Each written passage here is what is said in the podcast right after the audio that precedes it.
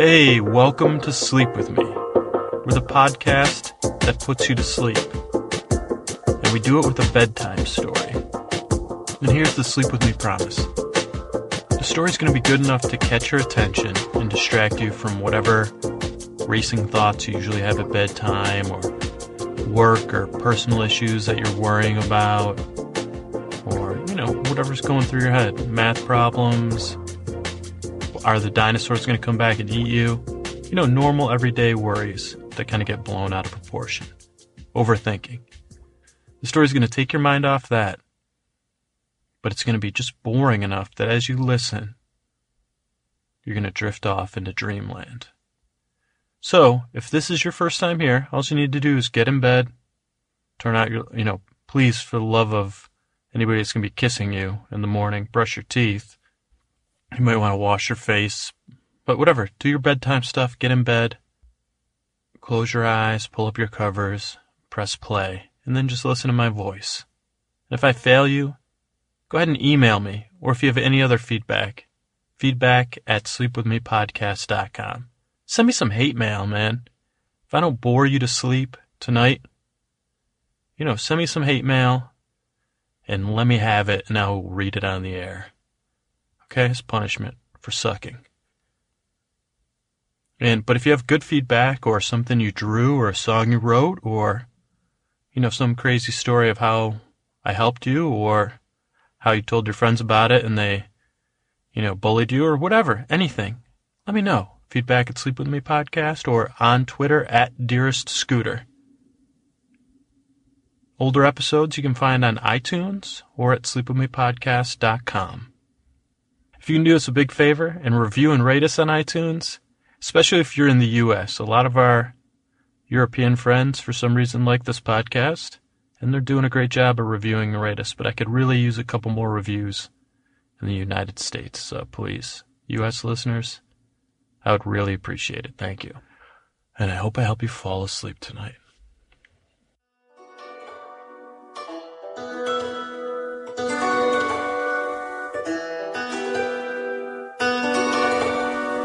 Tonight we carry on the continuing story of After the Glass Slipper. And it's the tale of what happened to Cinderella after she became princess, and what happened to her fairy godmother, what happened to her stepmother. Well, I'll tell you what.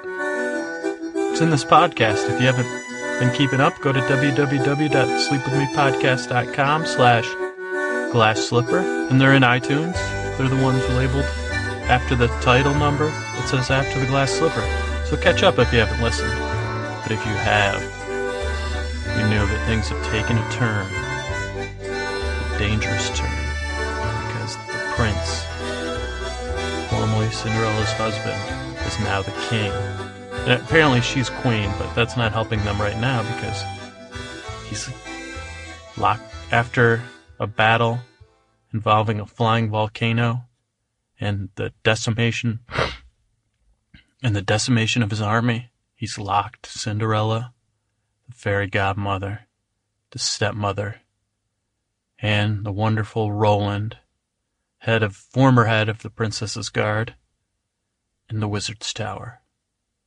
He probably locked him up and threw away the key. So we don't know what's going to happen. But if you listen, five seconds from now, you will know what happens because we're continuing with the story of After the Glass Slipper. As we pick up, there, thrown into the wizard's tower, Cinderella, the queen, Penelope, the fairy godmother, Roland, the dude, and Agatha, the stepmother. And the door is closed, and the king's like, ah, now the door's shut. We will deal with the four of you. You all disgust me. Ah, and he's still throwing a fit and he stomps off and muttering about invasions and backstabbers. Meanwhile, these four have been thrown in a room at the worst possible time to throw the four of them in because, you know, this is one of those elephant in the room type situations when someone's going to give you bad news. You know, you've all been there. You know, there's people you don't want to be alone in a room with and have to be, you know, after the small talk dies down, you got to be so. So that's what we're dealing with here. So after everyone goes to the bathroom or the chamber room and drinks some water or whatever, you know, they, you know, fritters away a little time, they gather in the main room of the wizard's tower. And they can hear like hammering on the doors and wood piling up. And they're wondering if the prince is going to go through with his promise to burn the tower down. Roland, Roland's trying to push the door open, and the Semler's like, "Oh, Roland, don't bother with that door. They're they're gonna lock us in here." Well, what do you think they're gonna do, Mom? What do you think they're gonna do to us? And then Cinderella sighs. Oh well, if that if he's fool enough, even though you said something about flammable liquids, he'll try to burn this place down, even though it's stone. And everyone knows stone is very hard to burn down without a dragon. He has no dragon, and he'll probably just light a fire and it'll go out. And then he'll probably pour something and hope that there's flammable liquids or I don't know. They're, it's not good though. The fairy godmother. Oh, well, eh, maybe the king will let us go. I mean, he, he could become, you know, the crown has, I've seen it before in many a day. The crown has a strange effect on a man, and he could become a wise and fair king quite handsome and wise and fair. And maybe he'll just let us go. You know, it's a possibility. No, it's not a possibility, Penelope. And Cinderella's right. He's going to try to get us somehow. And I'm sure he's crafting some way. And if not, he'll hang us. I mean, he'll burn me because I'm a witch. Of you, he'll hang you or behead you. We'll be punished. We're, we're, we're definitely going to lose our lives if he has his way. Well, well, then what should we do then? What should we do? Agatha, what do you propose? How shall we escape this tower? I, I don't know. And I, I, I could try to talk to him. I could try to talk some sense into him. He seemed quite mifty. He almost cut Cinderella's throat, so I don't think sending her, you know, to the window to talk to him would be good. Cinderella, what are you doing at that window anyway? Oh, there seems there's some flames across the town, and I don't want to sound egotistical, but I hope the people just abandon the town. The working people, people that are made to suffer under poor leadership. So maybe they're all gathering to abandon the town. It looks like there's some fires, and I can hear some. I can hear some chattering, but yeah. Go, people! Abandon this town, this city, this city. Go to Bahroon or someplace else. Start afresh. Take your labor and skills elsewhere and let this king. Ah, uh, Cinderella, I don't think they can hear you. Whew, okay.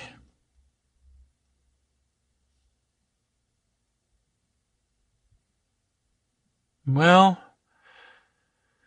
I, as queen, hate to say this, but, you know, looks like we're gonna have to put things aside and we're gonna have to face facts and have a chat, and it's not gonna be comfortable, so let's all have a seat. Okay, okay, uh, Cinderella, my queen. Uh, I'd like to speak up real quick, uh, if, uh, you know, this is the end for all of us, I I don't know if you're familiar with this term, but Cinderella, you're in possession of my heart. And I've fallen for you since the moment I laid eyes on you with your front. Your back was quite fetching. I saw that a few times, but the first time I saw your eyes, your kind, kind face. So if we're gonna go, I needed you to know that possibly we could be married if if that's something you're interested in. But you know, I just needed to to say that. Okay, that's it. I'm sitting down because okay, and do not please do not speak Cinderella unless from your sweet sweet lips unless. Oh, you're so lovely. And I gotta admit, You know, I've been dreaming about being in the same room as you. And be honest, like wondering, you know, if you smelled like what you smelled like and if you wore perfumes or lotions or spices or but you, have a sweet smell and natural spell, Cinderella. Like a I don't know. Well, anyway, I'm gonna sit. Okay, okay. Well, uh, uh, Cinderella, it's your stepmother, and I know you're upset. Let's not be rash here. Let's all calm down. No one, Roland. You don't need to throw yourself out the window to prove your love. Don't de- defenstrate yourself. Or self-fenstrate, I don't know. Is it Can you de- defenestration? Anyway, Roland, you calm down. Cinderella, mistakes have been made. I, for one, am one of the mi- mistakers. But I don't know what to say, Cinderella. Well, I'll, I'll, t- I'll tell you what to start with. Is that fucking volcano? Where? What, what was with the volcano? And I'm talking to you, plump woman with the sateen hoodie over there. You, the lady that used to have the wand that doesn't got crap now for me. That was supposed to be, oh, I'm so kindly. I've helped the mice. My what the fuck was that volcano doing? Volcano, you say? Well, Cinderella, it's um. Well, um, the two of you with your scam, running your scam on me. Oh, we're one person. Oh, you, oh, I'm your stepmother and your fairy godmother, and I'm you. You, you monstrous faced beast. You torture me all my childhood after my dad dies, even while he was, you know, prancing around my house that I lived with my mother and my father. And, and, and yeah, I'm carrying a grudge with you. Believe me. And don't give me that. Why don't you take that little wrinkle between your eyes and relax it because this is. Whew, I'm mad at you and you. You, Roland, you're sweet, okay? And technically, you're not even a bad kisser. So if this is the end, if this is the end, maybe we could share a final kiss, okay? Um, it won't be unpleasant. You're not an unpleasant kisser. And your face and your demeanor is you know, quite tolerable for a head of the princess's guard. Former head, I guess. Yeah, I don't know where they vetted you, but you're quite okay. Don't, don't. What? Why are you getting on your knee? Well, if if this is the case that we share a last kiss, I'd like to propose something, Cinderella, and you don't have to wait. You don't have to commit now. But just think about it for the future. For if we go to the river Styx, or the giant deer country, or the land of the bogmen, or whatever you call it, in your heart where we'll go in the afterlife. Consider being my wife there, we could be wed. We could be a bride and a groom. You know, you think you'd be my wife if we die? Okay, okay. R- moving on. I, I was really hurt. I'll be honest, I bought into. I tried not to. I was suspicious about this whole that you were both my stepmother and my fairy godmother, but then I remembered the old days when I was hurting, when I was a cinder girl, and you and your daughters hurt me, and then you came along swept me off my feet and said, Oh, I'm going to put, you know, I'm here to help you. Don't cry. You know, let me let these birds suckle on your tears and, you know, weave you a dress. And let me pull, you know, you're pulling stuff out of tree trunks. You know, you acted like you cared about me, and apparently you don't. Because the best I can make of this whole situation, I don't know when you two teamed up, but your number one concern is either the prince or my womb and not me. You know, you're so worried about me not getting carrying the not carrying the princess baby which thank goodness now, so thank you, inadvertently, thank you. But you acted like you cared about me, and now apparently you're in love with the king. Oh, the king's so great. And you just fly around with your, oh, good. Stepmother, you know, there's a sick part of me that always wanted your love, I guess, inside of me. And I've tried to kill that girl, believe me. And then all of a sudden, I'm like, oh, well, maybe you were like this two headed beast trying to help me. So why? I just don't get it. Why? Why? Fairy godmother, what, what were you doing? Why, why? Well, Cinderella, first of all, I'm a fairy godmother. When I say, oh, hello, Cinderella, I'm your fairy godmother, it's like a royal your. Like, I, it's not, I'm exclusively only your fairy godmother. We think I was just waiting in that tree trunk. Oh, I hope a ball comes and I hope a prince comes so that I can come out of this tree trunk and help the poor little cinder girl. Now, you were a wonderfully nice girl and you tolerated a lot.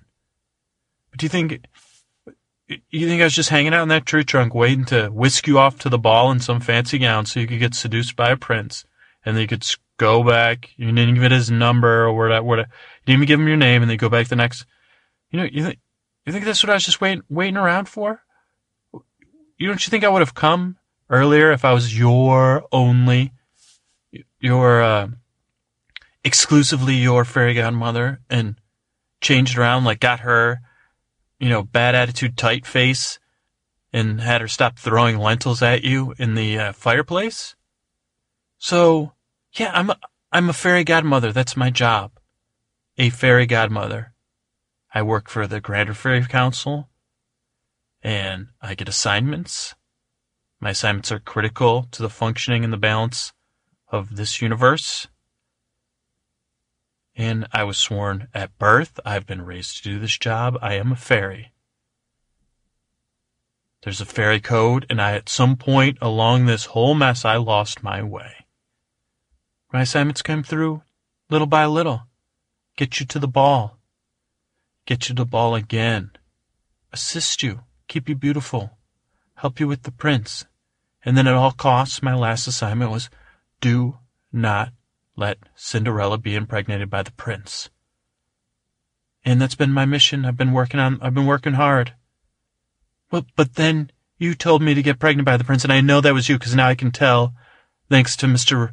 Roland, Mr. Kissy Face over here, my sense of smell's heightened, so I can tell the subtle differences in the two of you and how you, you, you, you're slight. You're not, neither one of you stinks, by the way, okay? That's not what I'm saying, but. So, what I am saying is, this doesn't make any sense. So some fairy council, where's this fairy, who's this fairy council? I'd like to speak to someone there. Well, well, Cinderella, I can't just rush you off. You're not the queen of fairyland. You're the queen here. And you're not doing a heck of a good job of it and just dragging me across the coals. Yeah, I cared about you. I loved you. Do I wish I could have been your exclusive fairy? You would have probably been top of the list. I've worked for some real charmers. Sworn to secrecy on all that, and actually they erase our minds after each and every mission is complete, so I don't even, I just know I have residual anger. But,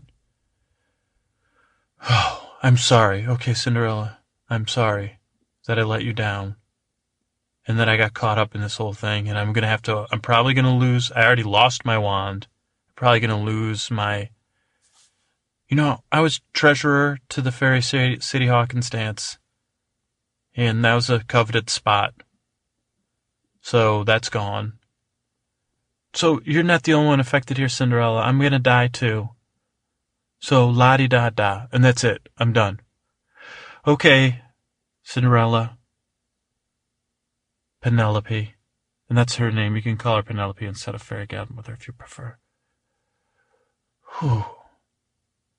Okay, Cinderella, we need, I, I guess I need to come clean here. My intention, Cinderella, to be honest with you, was to win you back. And I know I never won you, I guess to win you. I know I wasn't the best stepmother. And sure, I'll be honest with you, my intention was just to get into the castle and marry a lower lord I thought there would be more lower lords, but apparently they were all killed off in that fratricide, and your husband's father was the only lower lord left. But whatever, I wanted to get in the castle and live the good life now that you are princess and now queen. This is all my fault. It's not Fairy Good Witch's fault. It's obviously not Roland's fault. They're just pawns in my game to get back at the castle. And I guess you were too when you got hurt. You know, I was hurt too, and I'm not trying to make this like about me. I am, but like since we're elephanting in the room or whatever we want to call it, you forgive everybody else and you go out of your way to help the poor and the middle class and the working class of this town. Get rid of the bed bugs, get rid of the smell, open up the trade routes. What if I'm. I don't know why I'm awful to you, Cinderella. And I, I don't even know if I, I can't even be sorry for wanting what I want. But I, I'm not sure. Maybe I wanted a little help, or I don't know. I'm not asking for forgiveness, but oh, I don't know. This death thing has just got me at not being myself. Yeah, I mean, I just want to, I guess maybe I deserved it, so I got what I deserved. Or maybe I didn't. I tried to get what I didn't deserve, and now we're all getting what I deserve. Okay, let's uh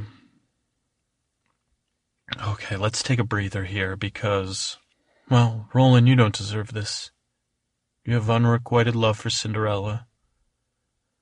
And you, you you're not very good at very much. I mean you were excellent at sitting at the front of the castle. And that was when this whole mess started, and all you had to do was check people in to see Cinderella or not and I wish I could just give you that job back. And I, I don't know if you're going to get what you want in, in Cinderella, but maybe there's some fine woman out there. Or maybe. Well, you know what, Roland? I can't let you down.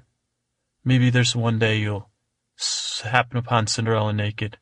Oh, oh, really, miss? Or you'll wear down her her standards mm, Fairy godmother, I can't let you lose your treasurership of the Fairy Sadie Hawkins dance. Or your job. It's my fault. I should be the one going back to fairyland to be accountable. I'm the one that tricked you and trapped you and had to deal with all these other had you thrown in jail and thrown in my root cellar and had Roland thrown in jail I'm guilty, and Cinderella, all she wanted to do was help. All she wanted was love, true love, and when true love either wasn't enough or wasn't real, you tried to love your people as princess. And I, I really believe,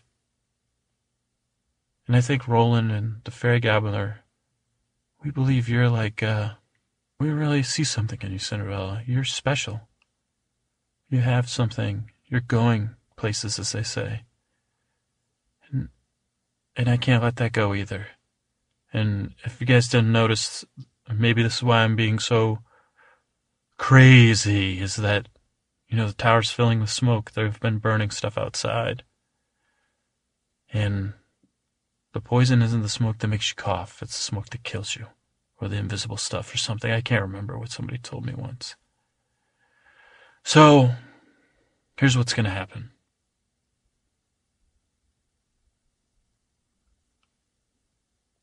Roland, I can't promise you Cinderella. Even Cinderella naked. I probably could promise that too. We'll figure that out. Okay, Roland? Fairy Godmother, Cinderella. I found Fairy Godmother slipping in and out of the forest, going back and forth. Is that where you go back to Fairyland or something, Fairy Godmother? Penelope? Yes, yes. So if I get you your wand, you can go back there and check in if your assignment's done. You know, you could, could you, well, well, I don't, I don't, yes, yeah, I, I do need my wand. Cinderella, I'm going to return you to your people somehow, and here's what we're going to do. I'm going to get out of this tower, either through that window or somewhere else, and I'm going to get her wand. I'm going to get back in this tower with the wand and get you guys all out of here. Fairy Godmother, could you uh, take three extra to Fairyland if I get that wand? Oh, why, yes, I think I could. I could take you all to Fairyland. You could be my guest. We could have high tea with the mermen.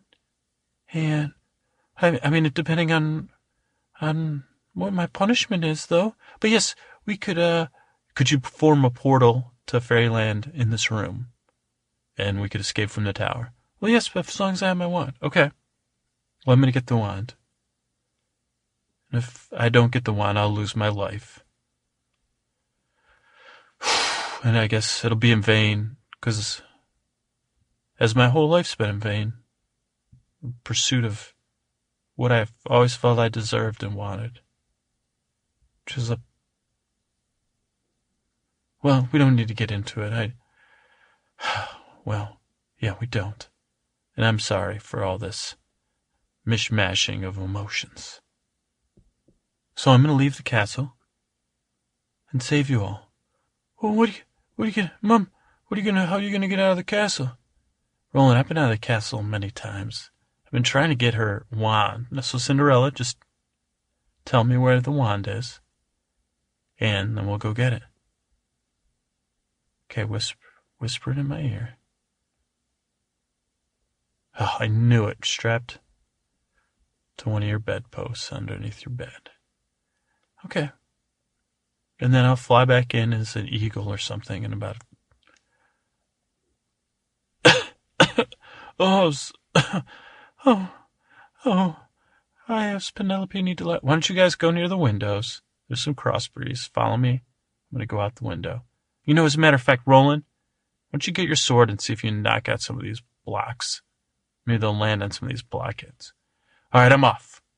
And with that, stepmother disappeared into a room and returned in a cloak of gray, the same gray stone. And then she scaled down the wall.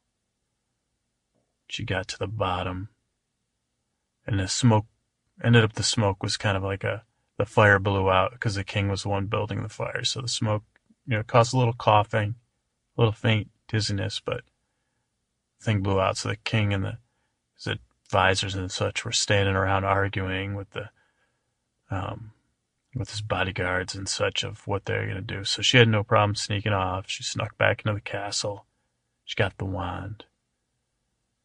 She turned herself into a majestic peacock and she went to the edge of the window of Cinderella's room, high in a prin- something called the Princess's Tower. A lot of towers. But yeah, right on the edge of the window of the Princess's Tower. She was about to jump. And Cinderella saw her cross. Said, Don't do it.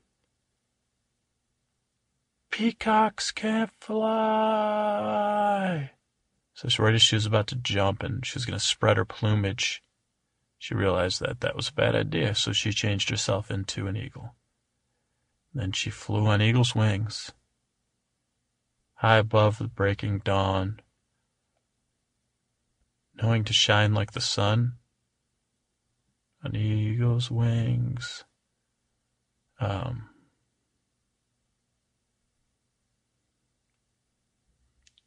I know there's a Bette Midler song in there somewhere, but that was a religious song, I believe. But she flew with the wand in her claws, two claws, so in case one lost control, and she flew across. She flew into the window. She changed back into a woman that in modern days we might get plastic surgery from all the abuse she takes about her face.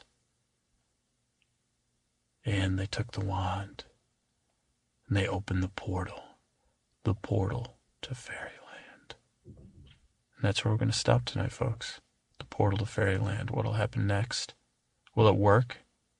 What's on the other side of fairyland? I mean, I don't know about you, but I'm not exactly jumping through a portal to fairyland. You know, who knows what could happen. So that's where we're going to leave off. Good night. I hope you get a good night's sleep. Hey, welcome to Sleep With Me, the podcast that puts you to sleep. And the way we do it is we help you fall asleep with a bedtime story. Something to take your mind off your troubles, your overthinking, your worrying, your calculating, your scheming, whatever's keeping you awake at night. And the stories we tell just interesting enough to get yourself out of your head, but as it goes along, it'll get just boring enough that you can drift off into dreamland. If this is your first time here, all all I ask is you give it you give it a shot. If you have any trouble sleeping, get in bed after you've brushed your teeth and all that, turn out your lights, pull up your covers, and press play on this podcast. Give it a couple times and see if it works for you. Older episodes are on iTunes or at www.sleepwithmepodcast.com. If you have any feedback, questions, or comments, it's uh, feedback at sleepwithmepodcast.com, or you can find us on Twitter at Dearest Scooter, at Dearest Scooter. That's D E A R E S T Scooters, S C O O T E R. I can't even spell my own call sign or whatever you want to call that. I also need to ask you guys a favor once again. I'm looking to get five more iTunes reviews. So I just need five of you. That's you. You that's listening right now. Pretending I'm not talking directly to you. I am. If you can just take about five minutes of your time and review and rate us on iTunes, I'd really appreciate it. Again, I just need just you and four other people to help. So thank you so much. That'll raise our profile and help us reach more people that are struggling to sleep. I think the I think I might have had something else to say, but I can't think of it right now. So thank you so much for listening and and let's fall asleep.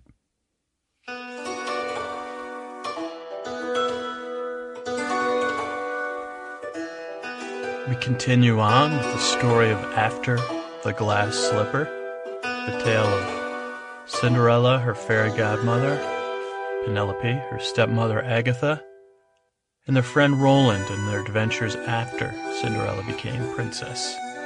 If you want to catch up on our story, you can do it on iTunes. Just look for the Sleep With Me podcast episodes that say After the Glass Slipper in the title or on our website www.sleepwithmepodcast.com slash glass slipper. Things weren't looking too great last time. The Cinderella, fairy godmother, stepmother, Roland, they were all trapped in the wizard's tower. King was trying to burn it down even though it was made of stone. He wasn't having too much luck, but he, you know he's up to no good.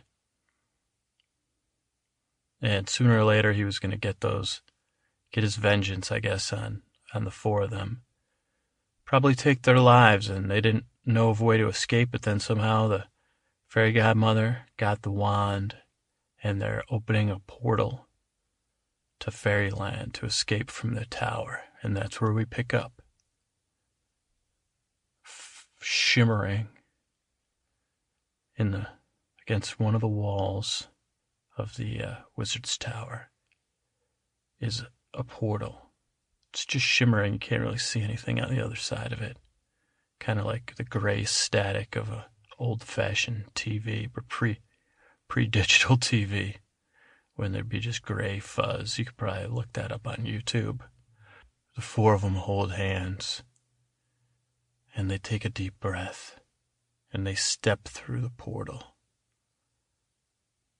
Slowly, they emerge on the other side of the portal and they look behind them and they can see the dull rectangle of the portal.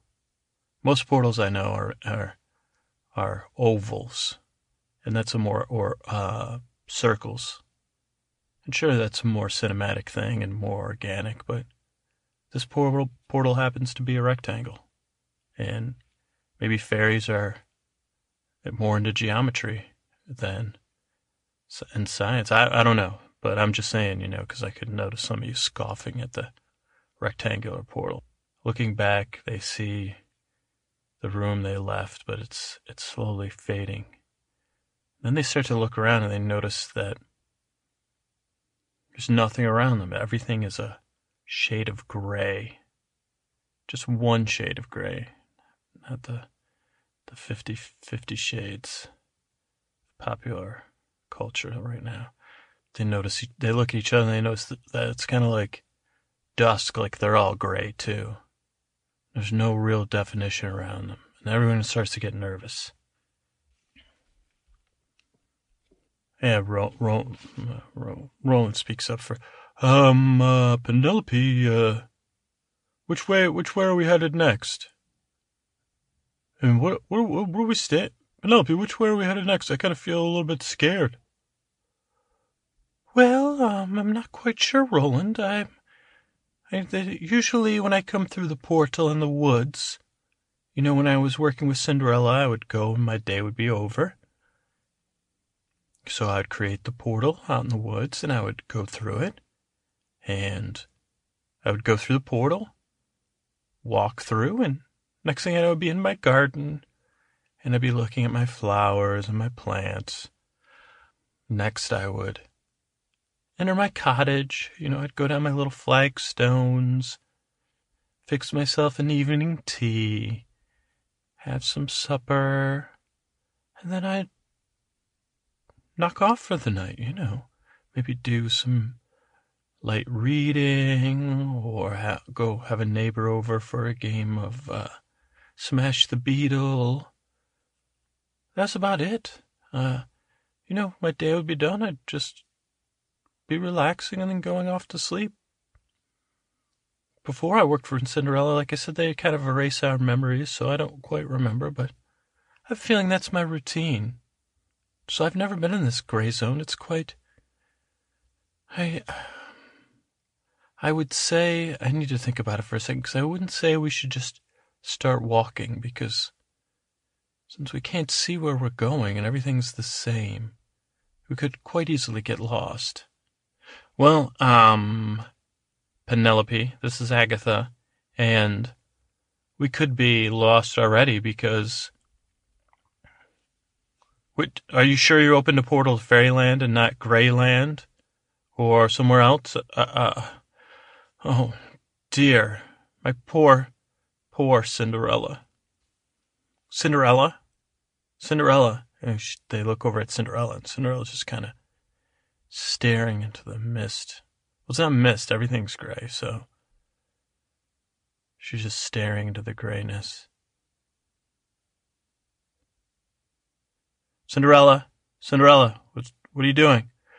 Oh, I, uh, I'm seeing things in the gray mist, the grayness. Well, those are just the th- the bugs that live on your eyeballs. They're floating around. They're called floaters. Oh, miss, I, I, I thought they were dead, uh, dead worms, the blood worms that carry our blood through our system. You know, like the ones in my arms are if they're purple, I think they're alive. You know the blood worms. The ones the leeches kiss. Well, I see, um, I don't know, I can't quite, quite make it out. I wish this was more like a drawing. Strange that we're all, we're all drawn and, oh no, wait, I see something.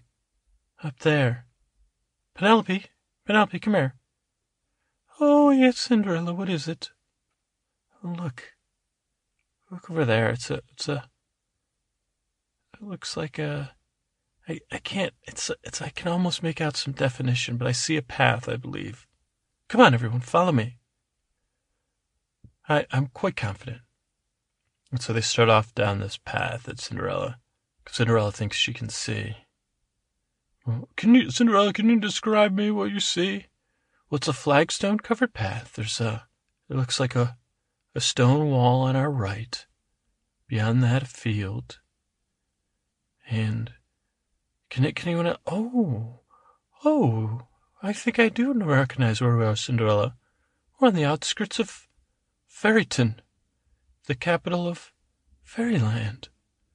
I believe this is the country road. But I can't, I can only see gray. I don't know what you're seeing. But, okay, well, just follow me. Come on.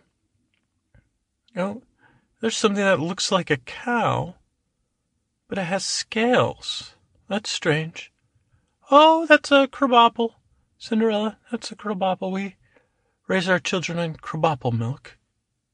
Those of us that are allowed to have children. Cinderella, I'm going to follow you. Penelope, I'm quite curious. You've never uh, milk, and you've never really talked about uh, much about being a fairy to us and the the rules and the laws. And this crabapple milk's the first thing I've heard about fairies. Oh, Agatha, you with your questions. Could could we talk about this later? Okay, girls, uh and Roland, uh, we're at a crossroads now. And I can't I can't make out the words on the sign. But it's a it's a Y. So we could either go to the left or the right. And what do you guys think? Penelope, any any gut reaction? Hmm, well, uh that's a good question. Are you sure you see a crossroads, Cinderella? Because. Yes, I'm quite sure, Penelope. It's a crossroads and there's a sign, and it's split in a Y. We're coming. We're up the.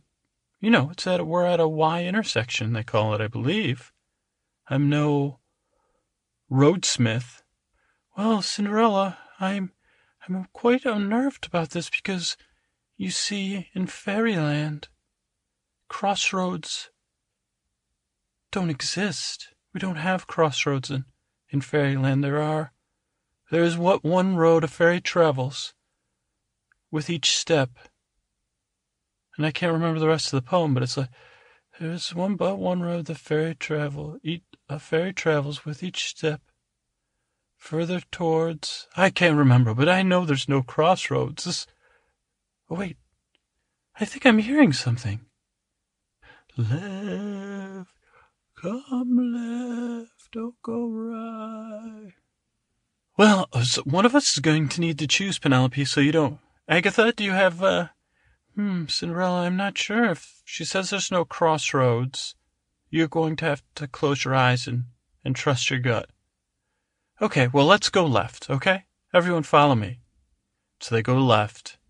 I mean, to me, I'm watching this whole thing unfold. I still just see gray. But as soon as they go left, and they walk about 10 paces, and that, I guess 10 paces is what it takes all of them. Roland's at the back. They're all on this leftward path, and then things start to become more defined. And first, there's just a couple lines like marking the side of the path, and then there's a then a path starts to appear, and then trees, and then color slowly fades in, Everyone kind of gets more and more excited. Oh, oh, I think uh, I see the path now, Cinderella. I can see. Oh, yes, I see. Cinderella, you chose wisely. Cinderella, um, yes, I, th- I think we're, we're in good shape. Okay, well, follow me. And then they notice that they start walking faster because they're excited and they see something in the distance. So they pick up their pace a bit. And the next thing they know, they go up a hill and the paths become more and more defined. And, but then they get to the top, they're headed to the top of the hill. They can't see what's behind the hill. They're running to the crest hill, and Penelope's, I'm sure we'll be able to see Fairyton when we get to the top of the hill. Oh, I can't wait. I love good views. Oh, and they're running. And Cinderella breaks into a sprint, and she goes over the hill. And then right behind her is Agatha, and she goes over the hill. And Agatha seems like as she crests it, she tries to stop. She's like waving her hands like she's falling. Doesn't look like she's falling off a cliff or anything. Don't worry, folks. I'm not gonna throw them off a cliff. But she tries to jab, and then Penelope plows into her back, and then Roland runs up behind them. And then, as Roland gets over the top of the hill, we see that the path goes right into, drops right into a path, kind of ends in midair, and they drop off the path into like a cell on wheels, kind of like a Fisher Price, like you'd see in the circus, like like a cage on wheels that you might keep a lion in, and they all fall into that. And there's nice straw bedding, so they they manage not to fall on each other. And as soon as the four of them fall into it, everything turns gray again, and then the cart the cell on wheels, whatever you want to call it, starts moving. It starts moving faster and faster. The gray starts going by. And you can't tell, but it's streaking by because they're moving so fast, but they can feel it bouncing and bouncing and bouncing. Everyone's in the cage holding on to each other, holding onto the bars for dear life, terribly afraid. And then the, cra- the cage shoots into a tunnel, and the tunnel's gray, but it clearly is like a gray stone tunnel, and they're flying through the tunnel. Still blurry, but they know they can feel the dampness of the air and the bumps in the road. And then it exit the tunnel, exits the tunnel in this huge, huge vaulted room, like a giant dome, almost like you'd imagine a an ancient subterranean medieval subway station, just a giant vaulted stone room. And the cage rolls to the center of the room where they can see it's surrounded by it. It's like a ro- it's like in the center of an amphitheater. When the the room's empty, and for a second everyone just holds on to each other and waits and waits, and looks around. Suddenly Penelope looks around rapidly and she goes, Oh dear, this, uh, this isn't good. This, this, this can't be good. Uh, why's that, Miss Penelope? Why, why's that? Uh, what's, uh, what's the matter? Well, uh, hmm. This is familiar, I believe. This is the, uh, Fairy Hall of Justice, where justice is served. What do you mean it's the, uh, Hall of Justice, Penelope? Yeah, it's like uh what do you mean? Well, um this is where they have the trials for uh fairies in poor standing, usually. So I'm sure you guys have nothing to worry about. Uh Cinderella, what what are you looking at? Per- Cinderella, Cinderella, Cinderella, are you with us or are you still seeing things after you walked us into this moving cage? Well, stepmother, Penelope, Roland, does seem we're captured. And if we're in the Hall of Justice, one can assume that, unfortunately, we're their prisoners, and at the very least, Penelope's going to have to face some sort of silence you. Oh, who said that? Who said that? Anybody? In the cage, all of you, silent. This is merely the voice of the Hall of Justice. You will all stand trial today for trespassing in Fairyland, creating a portal illegally. Hold on, folks. I got one second. I'm looking up other charges.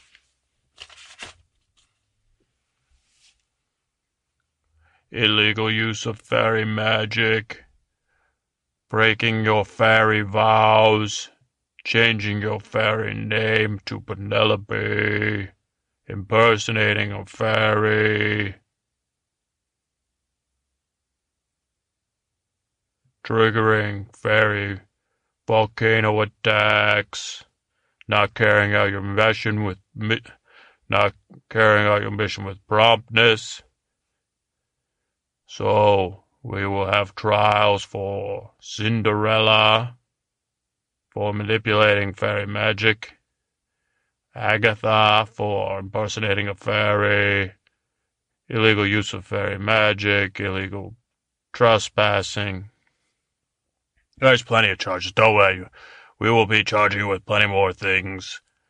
And your trial will begin in five, four, three. Oh, say, excuse me, voice. Uh, you didn't mention I'm Roland. Uh, you didn't have to, uh, mention my name.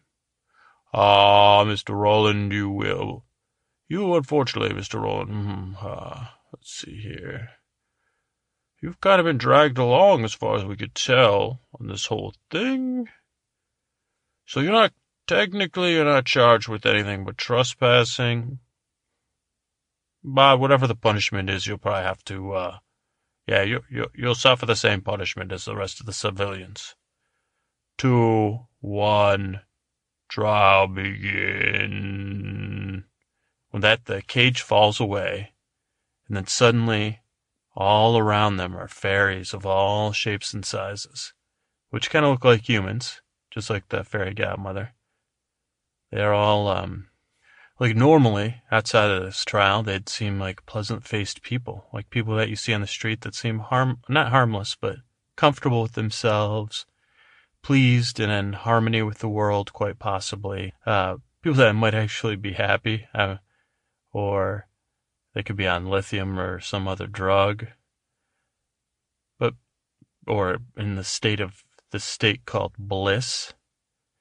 But yeah, today they're bloodthirsty, so they look like happy people that have been wronged. And they're everywhere, and they're jeering and charging and throwing things. And Penelope's like looking around. Oh, oh, they've called everyone back, it seems.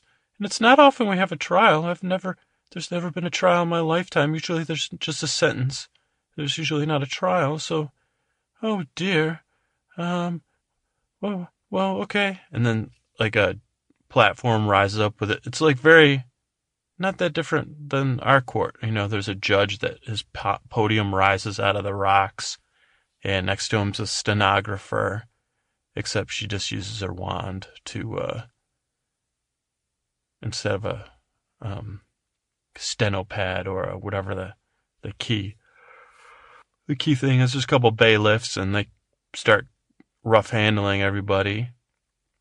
And then there's a uh, a table with the prosecution, who look a bit like happy lawyers. If you've ever run across a happy lawyer, but today they got their game faces on, and they don't have um, public defenders in Fairyland. You always defend yourself. There's no, you don't have a lawyer.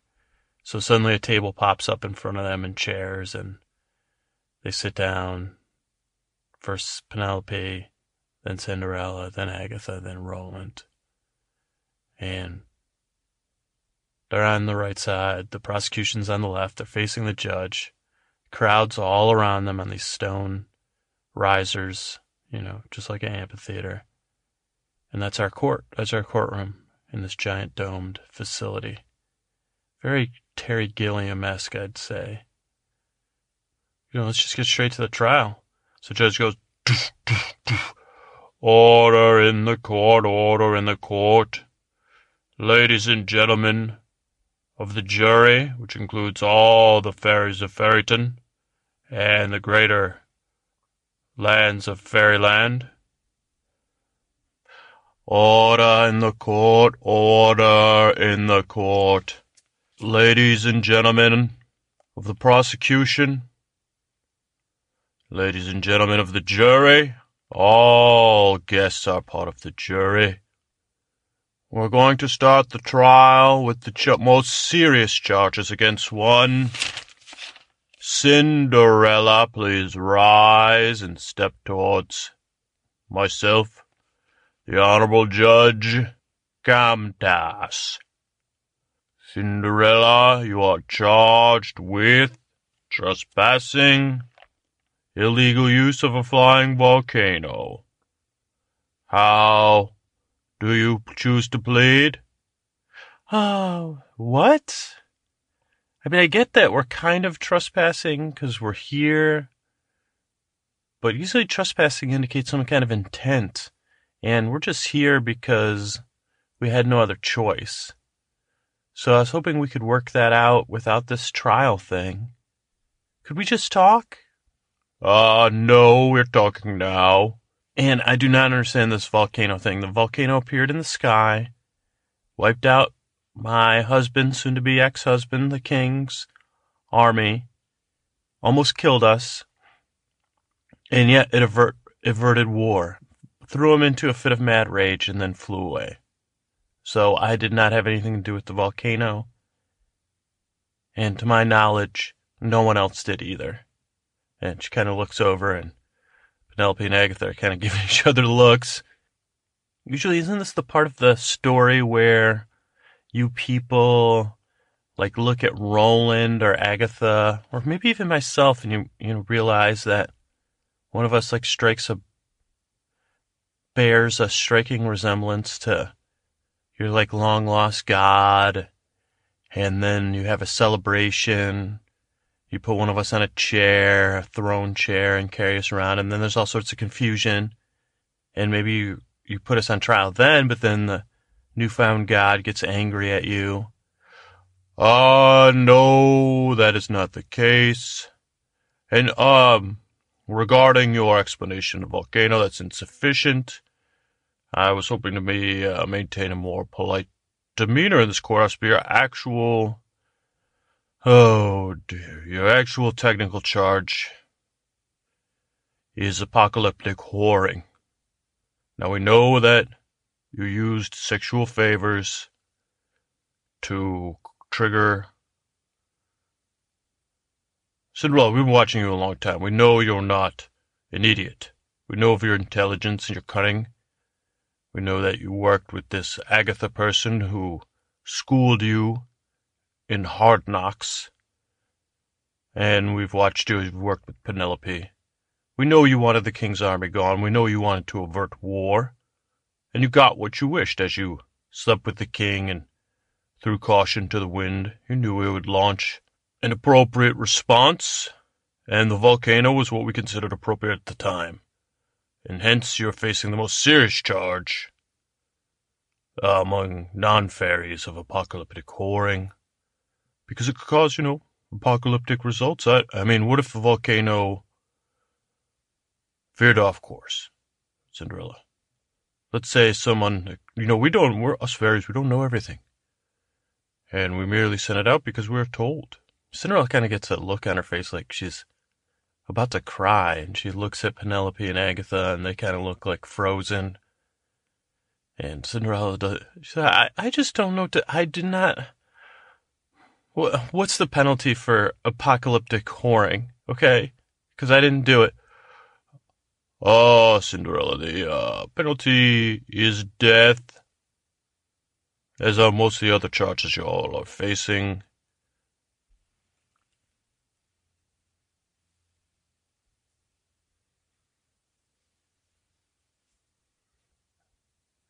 Are you guys sure you want to do this? I mean, I have to get back to my people. The king cannot be trusted with them. And we have to figure out a plan to deal with that. I, I can't deal. All of a sudden, at the end of the table, I'm going to make a sound. Okay.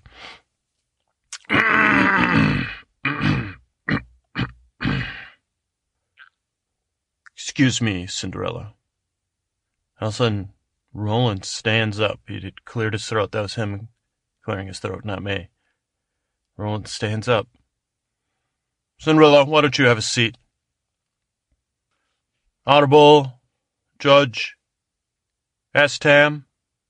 Uh, it's a it's a time. Yes, Honor, Your Honor.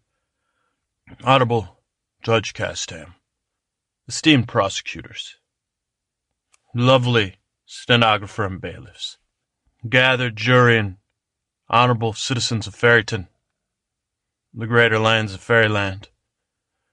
I am Roland Boxta, and I'm here to represent and speak on behalf of the Queen, Cinderella, Agatha, and Penelope, and to speak on these charges you speak of, and we'll go with the the more proper sounding illegal use of volcano.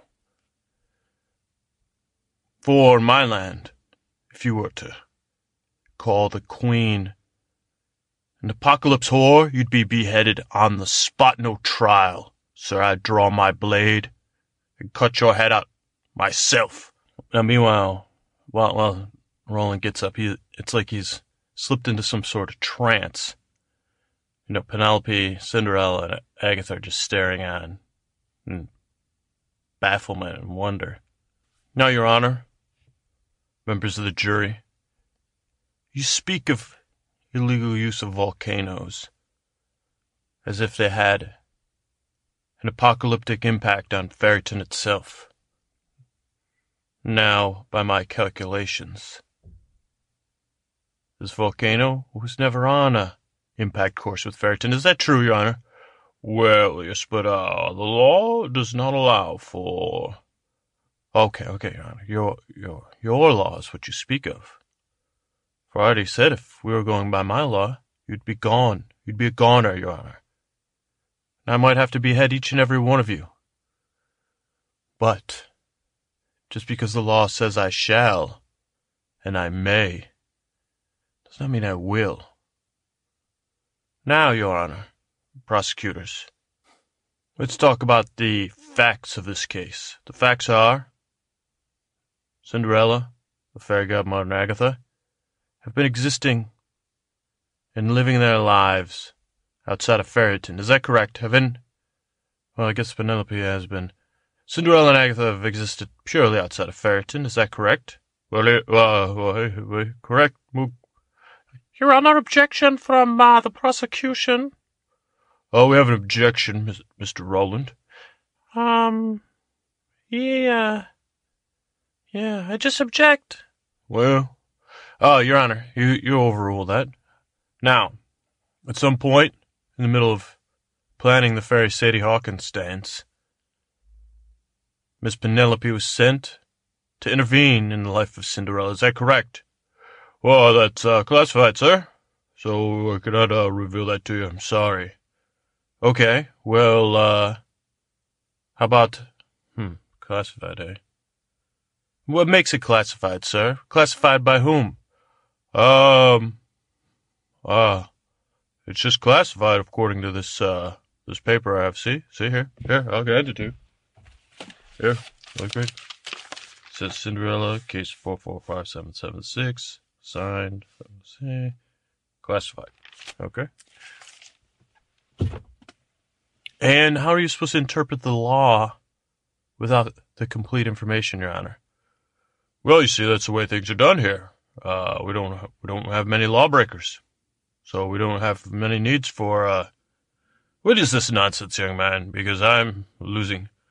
Your Honor, jury, prosecution, when we crossed through into the fair universe, we entered a vast zone of grayness, where everything was a shade of gray.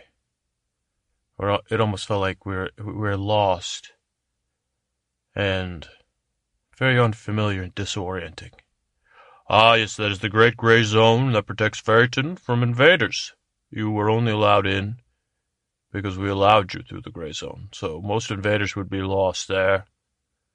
Well, Your Honor, what would you say if I just took my magical powers and went into the gray zone and colorized it? What colorized it? What do you mean? Well, I just took some painting techniques and painted it to look like real life. It would look close to real life. You know, I'd paint over the grays in colors of my choosing. But uh, that's not where we intended. We intended to be a vast gray zone. Uh, uh, uh how are we going to be lost in uh, colorization, right? This is nonsense. Oh, is it? Oh, so it's nonsense to you that I'd just come from out of town and paint one of your lands and just change it to my liking. Well, yes, uh, yeah. Oh, you're some kind of me- me- metaphor, eh? It, it is. You just send off a soldier to intervene in this young woman's life. Well, I should say the results uh, uh, initially were quite good. She was uh, going to be queen, and uh, uh, we, we, we, and why, why, why did you intervene in this woman's life? Oh, because we were supposed to. We fairies, we do what needs to be done. We do what needs to be done. It's not a, it's not a grand life. In fact, we don't have many memories. We do what needs to be done, and then our day is done part of the fairy, uh, fairy instructional code. We do what needs to be. Every fairy does, does, I, I, you know, my memory's fogged because, and, you know, I just, I do my job. My job today is to prosecute this trial and have you all put to death. And I can't say that I feel great, but I can say that it's what's been a, okay, okay, let's slow down, slow down, Your Honor. Honorable Castam. Now, you say you, you, you don't always, you just do what needs to be done. You can't tell me why. Can you tell me how? Well, that's uh, classified again. Uh, and all of a sudden, you see people of Fairyton are kind of looking at each other in the audience. Even the prosecution, they they don't know where Roland's going. Even, I mean, I'm not quite sh- uh, sure I understand it, but you know, but they also are like, you know, these questions really don't get raised in Fairyton. Well, um, well, well, sir, if, you're going to forget it, and we're going to be put to death, then it won't, and you know the answer. Oh, correct, correct. I, I went there this morning. Went where? Well, uh, it's supposed to be classified. He looks over at the prosecution. They kind of shrug. We'll, we'll, we'll be put to death. Or, Your Honor, if, if we're not put to death, how, how could you risk taking lives of, like you just killed those soldiers because they were, well, the volcano killed the soldiers. Volcanoes kill soldiers, not people, not fairies. So, uh, yeah, volcano did that. So you'd be willing to take the lives of people just on rules alone, without knowing the whole, without us knowing the whole story. Well, I, I, well, okay, okay, okay. Back up one second. What I'm about to share with you does not, it's unknown to people outside of Fairyton. Non-fairies normally don't disclose this information because it's just unheard of. So if it's unheard of, it can't be good. And if we're not allowed, it can't be good. Well, sir, I'm just, Your Honor, I'm just curious how things work. And who who's behind all this is the is the greater question. Well, that, that's the forbidden question. You can't, you, we can't ask that question. We do what needs to be done, and that is the fairy way. Now, as to how, I know this will be controversial, but you, you fine young man, you have convinced me that this needs to be spoken aloud. Each morning, a fairy wake awakes in the, the cottage, and we do have some time to either enjoy some tea, some biscuits. Some of us like to talk to bunnies or birds or sit in the garden. Some of us join each other and have tea together or play a game, go for walks, all sorts of lovely things, you know. We have quite, fairies, we have quite leisurely morning before we call half dawn midday, quarter day, we call it. I think you might call it quarter day, maybe, I don't know. Quarter the day lapse elapsed, we go to work. Okay? Now, if you're already on assignment, you know your assignment, you go off through your portal and you deal with your assignment. It might be as simple as, well, let's use a bunny. Oh, a bunny has fallen and it can't get up. You just simply help the bunny up and it goes along. Might be as complex as helping a woman become princess and then keeping her from getting impregnated by a man by all accounts I could say is a bad man. We fairies, we try to do no harm, but we must follow what we're told. Now, if a fairy has no assignment and they go to work, you find your legs just walking along. And you walk along, and you'll reach a glade or a patch in the woods or a spot near a lake. And then suddenly the earth will shake a little bit. And then the earth in the court starts to shake.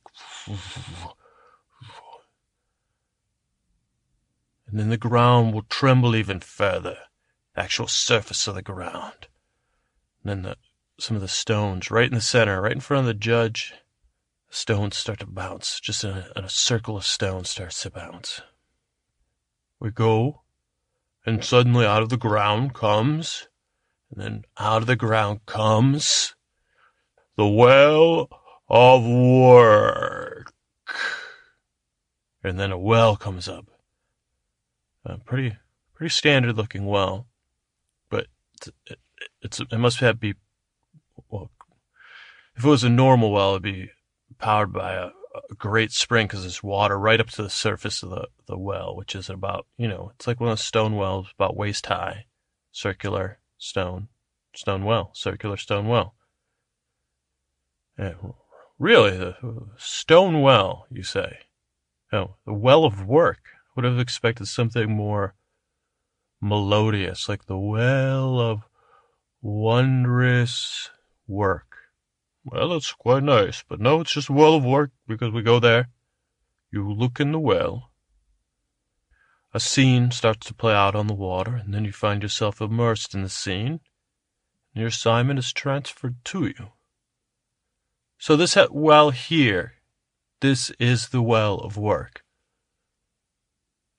Why, I suppose it is, uh... Why, yes, it looks quite like the well of work, uh...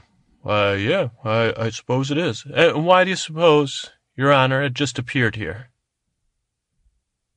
If I was... What would, what would... You know, what, what do you suppose would happen if I looked in the well of work? Well, I don't quite know, young man. Why don't you go? Okay, I'll look. So Roland walks over and he looks over the surface of the well. He sees dark swirling, gray mist, and then an evil face laughing. Ah, ah, ah, ah, ah. What are you raised in a barn? Ah, ha, ha, ha, ha. Roland says, "That's strange. Uh, I did, I did see, I saw something in there." Well, what, what, what did you see, young man? Well, it's confidential, sir. But I can tell you it's bad. It was a bad man I saw. Well, that's, I guess that's it. Yeah, I saw a bad man in there. Well, it could, could just be your imagination then. Well, Your Honor, I have a couple more questions about this well of woe. All of a sudden, you hear like a sound of arrows just, and some arrows fly down like from the ceiling. I mean, they materialize through the ceiling, fly down, and they hit three random fairies in the uh, head that, that are uh, watching from the jury, and they drop dead. Everybody's like, "What the heck? What was that?" Oh, uh, well, that's strange. Um, suppose it was someone's assignment and they were just carrying it out, or maybe they didn't care. That's never happened before, but kind of maybe it's like that volcano. Uh, bit unsettling. That probably isn't good, but let's go on with this trial, okay? Can you get to your point? I'm, I'm, we'll, we'll probably need to have, the Fairy Council have to meet here. Okay, go ahead, Mr. Rowan. What would you suppose if I said, Mr. Sagatha, come here? Oh, yes, Roland. What can I help you with? Ladies and gentlemen of the jury, prosecution, this well controls your lives, it seems. I, I was never aware. You know, in our world, our lives are assigned by something different than a well. Our parents, it's called our role, our societal role. For I, I was a, a milkmaid's son. And since I couldn't be a milkmaid myself because our cows were slaughtered in the great cow killing, fever. I was enlisted, I became an enlisted man. I joined the, the army, so I changed my role. But still, I was told I'm not of royal blood. I cannot. All I could be is a soldier, and I rose up, and I had the honor of being assigned to the princess's guard, the head of the princess's guard. Now, at the time, there was no princess and no prospects for one, so it was kind of uh, a bummer. And then suddenly, a wondrous beauty became a princess, and I had the honor of. Well, again, the princess's guard is kind of a term. I just sit at the gate, and if someone's there to see the princess, I pass them on to the king's guard, and I say, "Oh, this man's cleared to see the princess. This woman's cleared to see the princess." Uh, oh, so you're kind of like a gate gatekeeper ish, gate watchman. Yeah, more or less, okay? But sometimes people like Cinderella, they break their role she would have just been a, a cinder girl, destined to take abuse by her horrible, at the time, stepmother. So why, who, who's behind all this? Is there some great fairy god you pray to that enables you to, like, what, what, what would happen if, if you didn't complete your assignment? Well, you'd be punished, and your mind would be erased, and then you'd start a new assignment, probably. Or you'd be killed, and you wouldn't know because you'd be dead. And your assignment will be killed out. The your assignment will be done. The well sees it. I mean, we saw it. We knew when we all got an alert from the well. Wells were popping up everywhere and telling us that Cinderella was sleeping. You know, we saw her sleeping with the prince. All right, all right, all right. Your Honor, members of the jury, this is jury. This is ridiculous. What if someone less than benevolent is behind all this? That would mean our lives are. Why, why don't fairies have the right to choose to do what needs to be done within? I just don't. I don't like any of this, but I accept it. And we were doing what we needed to be done. If we were following the fairy code, we needed to rescue Cinderella from the prince. Obviously, you are supposed to help Cinderella for a reason that's confidential or unknown. But we know that Cinderella is a good woman. She would be a good queen if she could rule, a fair queen, an honorable queen. And we know that she's pure of heart and, and and her intentions are for the greater good. So we did what we needed to do to continue to keep her safe. And that included trespassing or sexual apocalypse. That was just apocalypse of my heart. Um, you know, abuse of fairy magic, whatever else you want to do. Chew, chewing on fairy, fairy want magic wands. What? You chewed on them? Relax, relax, relax. Okay. So, yeah, we're none of us are perfect here, Your Honor. And all of a sudden, uh, what Roland's trying to think of his next point, like five spears come through and spear five more fairies. This has got the uh, judge. Oh dear, this is not good. Ah, uh, we must. Maybe we're missing our assignments by this trial. Is that what? What's? Uh, I'm going to need to look into.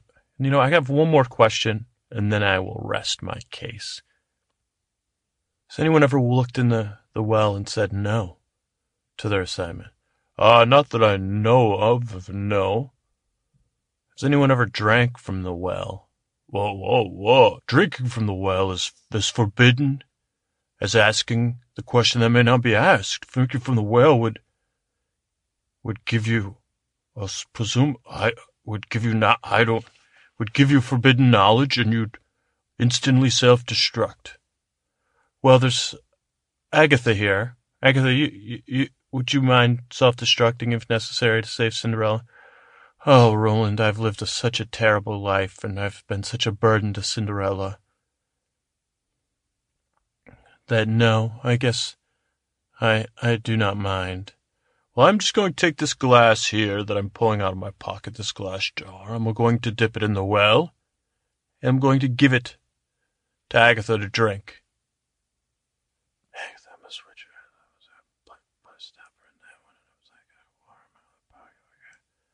And then, uh, and as he's dipping the water in the well, a couple rocks come through and materialize, and boom, they land on the jury, smash like 10 more fairies. Boom, another one.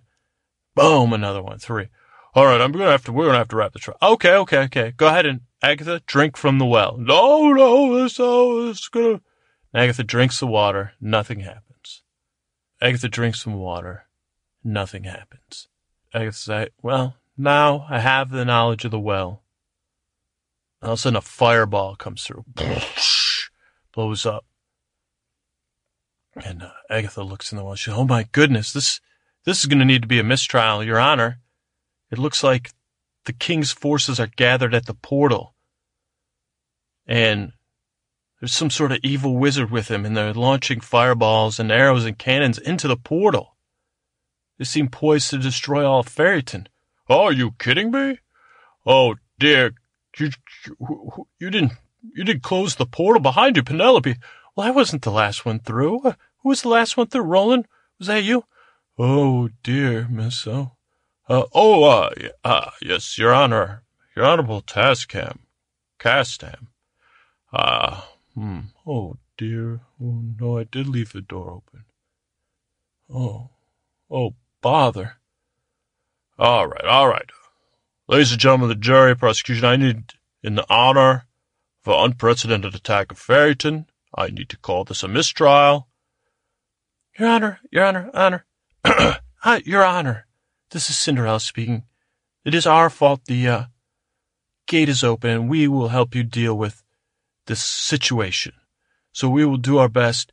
Oh my goodness! Cinderella's looking at it. She was another fireball. This one comes straight out of the well, goes into the ceiling, explodes. It was like a a magic missile type spell out of the wizard's fingers. Fireball wizard. I don't know spell. And the ceiling starts caving. Everyone's like, run for your lives.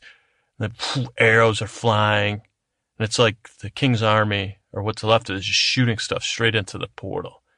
And they run for their lives, screaming and shouting and crying to escape out of the courthouse. And that's where we're going to stop tonight. Fairyton under attack, a mistrial, and a whole lot of uh,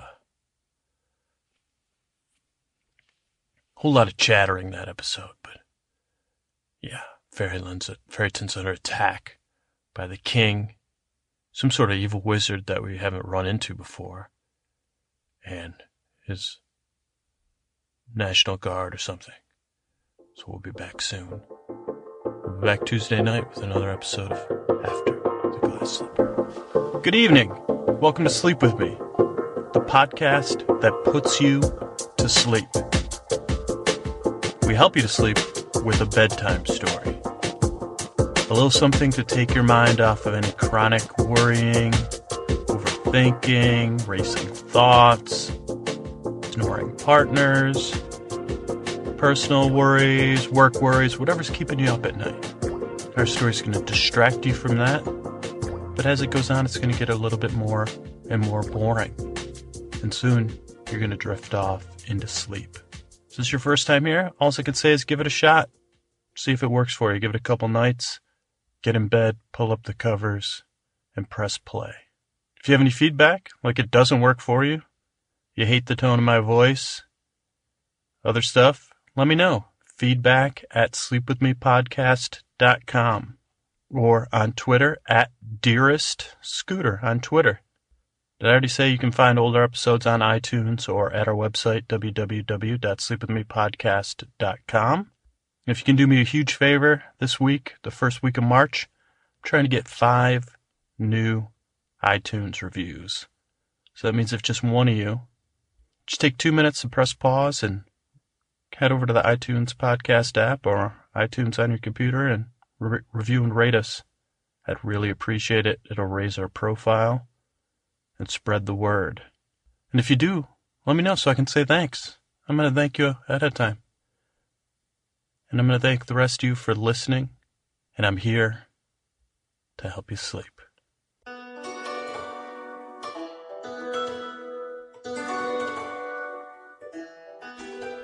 Tonight. We have a, another episode of After the Glass Slipper, the story of Cinderella, her stepmother Agatha, her fairy godmother Penelope, and the head of the Princess Guard Roland, and their adventures after Cinderella became princess. If this is your first time hearing this story and want to catch up, just go to www.sleepwithmepodcast.com slash glass slipper, or you can find older episodes on iTunes. At Sleep With Me Podcast on iTunes. You just look for the ones titled After the Glass Slipper. When we last left off, Roland had just turned into some Perry Mason type character and attempted to save Cinderella, the fairy godmother, and the stepmother from tri- from a trial that was certain to end in death. And just as he reached the head the peak of the trial, seemed that Fairyton, Fairyland, was under attack by Cinderella's former, well, I guess legally her husband, and a evil wizard and, and some armed forces. And they were firing. Unfortunately, Roland or Cinderella or Penelope or Agatha, they forgot to close the portal to Fairyland behind them. Rookie error. Go ahead and close that portal first, okay, folks? So they forgot to do that, and they left the fairy door open, the door to Fairyland open, and now Fairyton is under attack. So let's pick up and see what's going on after the glass slipper. So as we pick up tonight's story, with Fairyton in danger, the Fairy Council's been called, and Cinderella, Agatha, and Penelope and Roland have agreed. That they're like, we'll do whatever we can to help.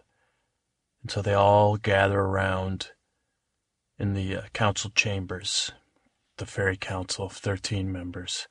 And they decide, they decide they need to get a, a close-up view, so they go to the, the edge of the portal. So they go to this, this spot in Fairyton where they, they go on the edge of the gray area where they can see back into the portal. They can no longer close it now that someone on the other side is throwing stuff through it.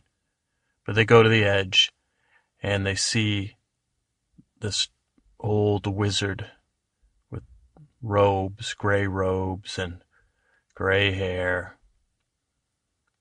Much meaner looking version of Gandalf. Kind of like, remember that wizard or that Mickey Mouse work. Am I allowed to even say the word Mickey Mouse on here? I don't know. But, you know, Mickey Mouse look, worked for in Fantasia. Look, kind of looks like that guy, but even scarier. A little bit scarier. Maybe because he's like 20 years younger than that.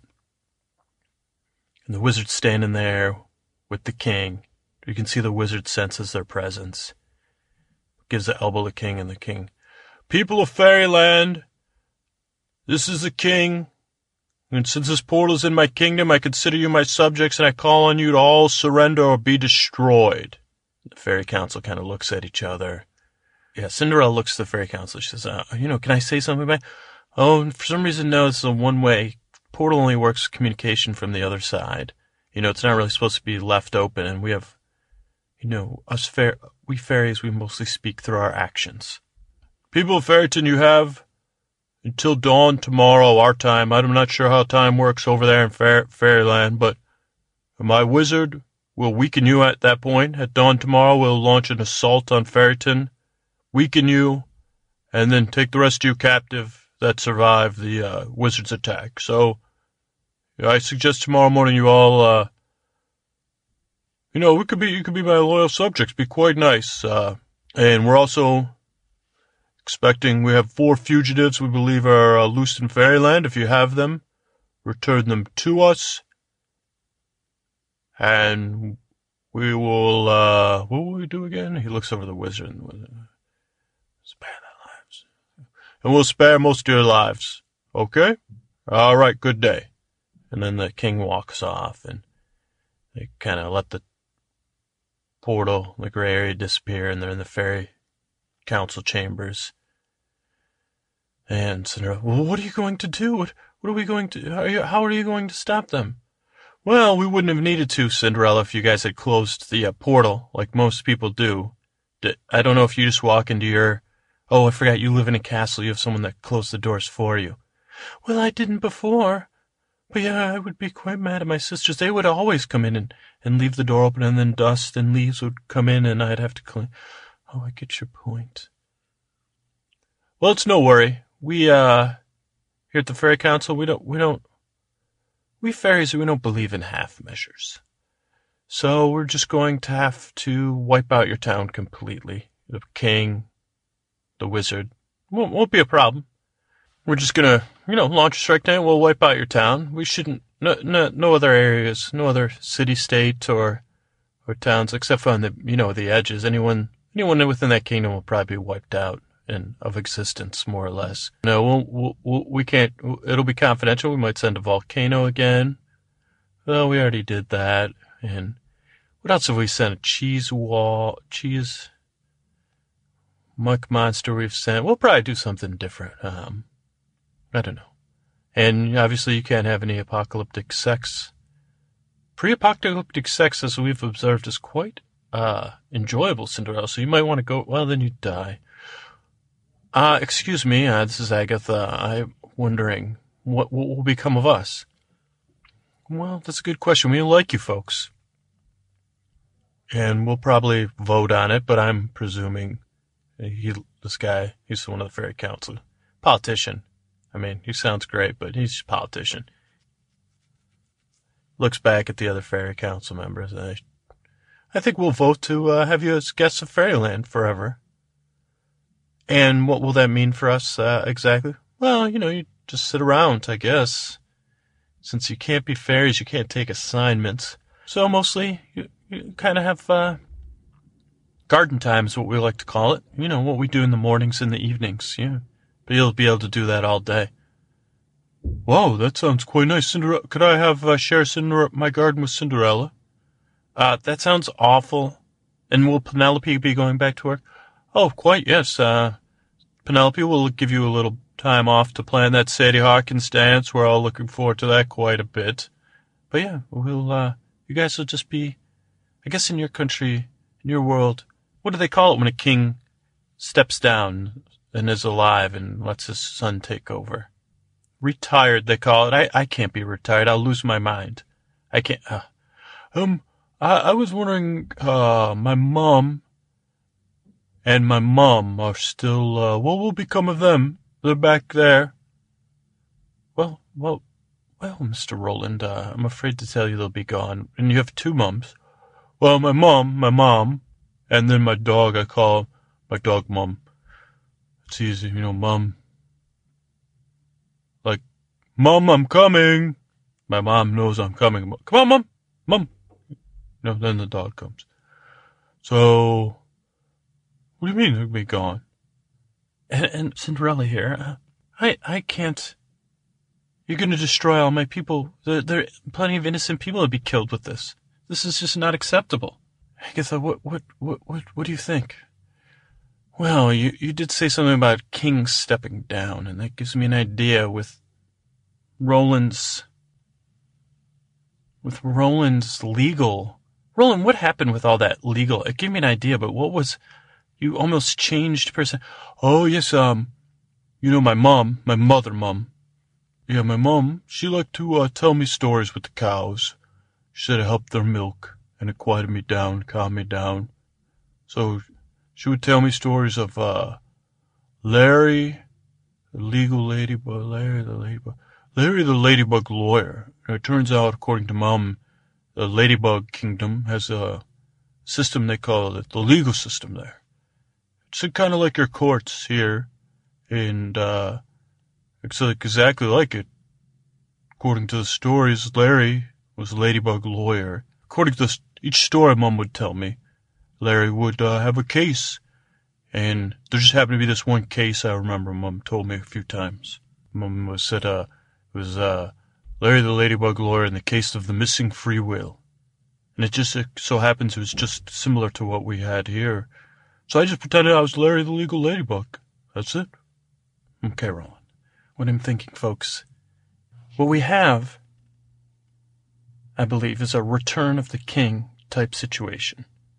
Roland, do you think you could pretend you're this lawyer, Larry the Ladybug, for a bit longer? Just pretend he's a king? Oh, you mean like in uh, Larry the Ladybug lawyer in the case of the missing king, when he uh, he pretends to be king, and he visits another kingdom looking for a missing king? Somewhat kind of Roland. In this story, Larry the Ladybug, lawyer, pretends he's a king that's returning to a land that has a king that's lower than him. Larry the Ladybug in the story is actually a royal king. And he's come back to claim his kingdom from an usurper, or, or usurper of the throne, who, whose father was a lower lord. Not as high a lord as you found out your father. Oh, okay. So Larry the Ladybug is the king of kings, kind of. Whoa, whoa, Roland. Not the king of kings. That's a dangerous term. But yes, he's a, you're a higher lord than Cinderella's husband. Oh, so I could have him beheaded and um and steal his wife if I wish. Quite right. Right, the Larry the Ladybug lawyer who you're portraying can. I could do that, yes. All right, so here's what I'm thinking, and we'll call you King Larry. Lord Larry of Ladyburg. Lord Larry of Ladyburg. And you will have us as prisoners, myself, Cinderella, and Penelope. Oh no, no, Penelope. Hmm, that would confuse things. Oh yes, you could be, uh, we'll change Penelope, you'll be, uh, hmm. Yeah, you'll return as us, with us as prisoners. Myself, Cinderella, and Penelope, you can be the king's mother. All right? Okay, uh, what's that mean? We'll go back. Fairies, just give us a day. We'll go back and we'll fix everything, okay? We'll close the portal. You don't need to destroy and wipe out our town and our townspeople and Roland's two mums, the spoken narrative history of Larry the Ladybug lawyer. I mean, that would be terrible. So we'll go back. We're going to fix everything. Don't you guys worry. And with that, they uh, asked, they had the fairies open another portal. They had the fairies open a portal just outside of town. And the fairies used their power to change some mice and rats and stuff into horses and soldiers and the king, King, Ro- king Larry of Ladyburg, rode forth with his prisoners back to town. He reached the castle, and he rode at the head, dressed in splendid attire, king-like attire, or lord, lord-like attire, because he's a lord. He said, "Throw open your gates." And then the, the town's guard said, "Who goes there?" "Who goes there? You dare ask I?" Lord Larry of Ladyburg, who goes there? Who closes his gates? I come to claim what is my father's and my father's forefathers. Who runs this town? Well, sir, the, uh, uh, what's the king's name? Do you know the king's name, Larry, Bob? The, uh, king, he, uh, his father was a lower lord. Remember, uh, during the, uh, what's this, does this have anything to do with the purging of the kings? Because that's when I was escorted from town by my mom to protect me so I could lay claim to my father's throne. If he, since he was a higher middle lord, if the killing had stopped there, but they killed all the way to the lower lords. Oh, yes, sir, uh, they killed all the way down to the lowest lord, and he was hiding in a cave, and then he became king because he was the only lord left. Oh, I want to speak with this king. Well, he's he's dead. He was defin, fin, you know, thrown out a window. And uh, his son's king now. He's not that great a king, to be honest, these lower lords. I mean, I'm all for uh, upward mobility of soldiers and such, but these lower lords, they're not, uh, he's, uh, yes, sir, he's, he, uh, I say open the gates. I will rest my soldiers on the outskirts of town. My escorts, I bring a gift for your former king, or soon to be former king, as he'll serve under me soon. Open the gates. I have three. Prisoners three. Oh, yes, sir. Yes, sir, Lord Larry. So they open the gates and they trot into town. And they get into the town square. It's, uh, Roland, or Lord Larry of Ladyburg, Agatha, Penelope, Cinderella, Agatha, Penelope, and Cinderella. And he just goes in straight up. And they, he goes, they go, they go into the town center. And he waits, and then the king comes with the wizard. King comes with the wizard and some of the soldiers. The king and the wizard and the soldiers show up. And Roland goes to step off swords. He almost falls. He says, Are you the, uh, king, supposed king of this town? Yes, sir. My name is King. Oh, no, no, no, no. You're, a, you are a son of the lower lord, right? Uh, yes, sir. Yes, sir. I, I'm king, and this is my wiz- new wizard, Pile. Ah, yes, uh, I'm the wizard Pile. Who are you? I'm Lord Larry of Ladyburg. Proper. Claim it to this throne, for my father was a middle high lord, not a lower lord. He was in the highest house of lords. His blood near blood. He was quite a high lord. The Ladyburgs, we've always been quite high on the chain of lords. If you go and look in the books of history, you will see so. Oh, I'm sorry. Um, my father purged all the books of history as he became king, rightful king after the purge.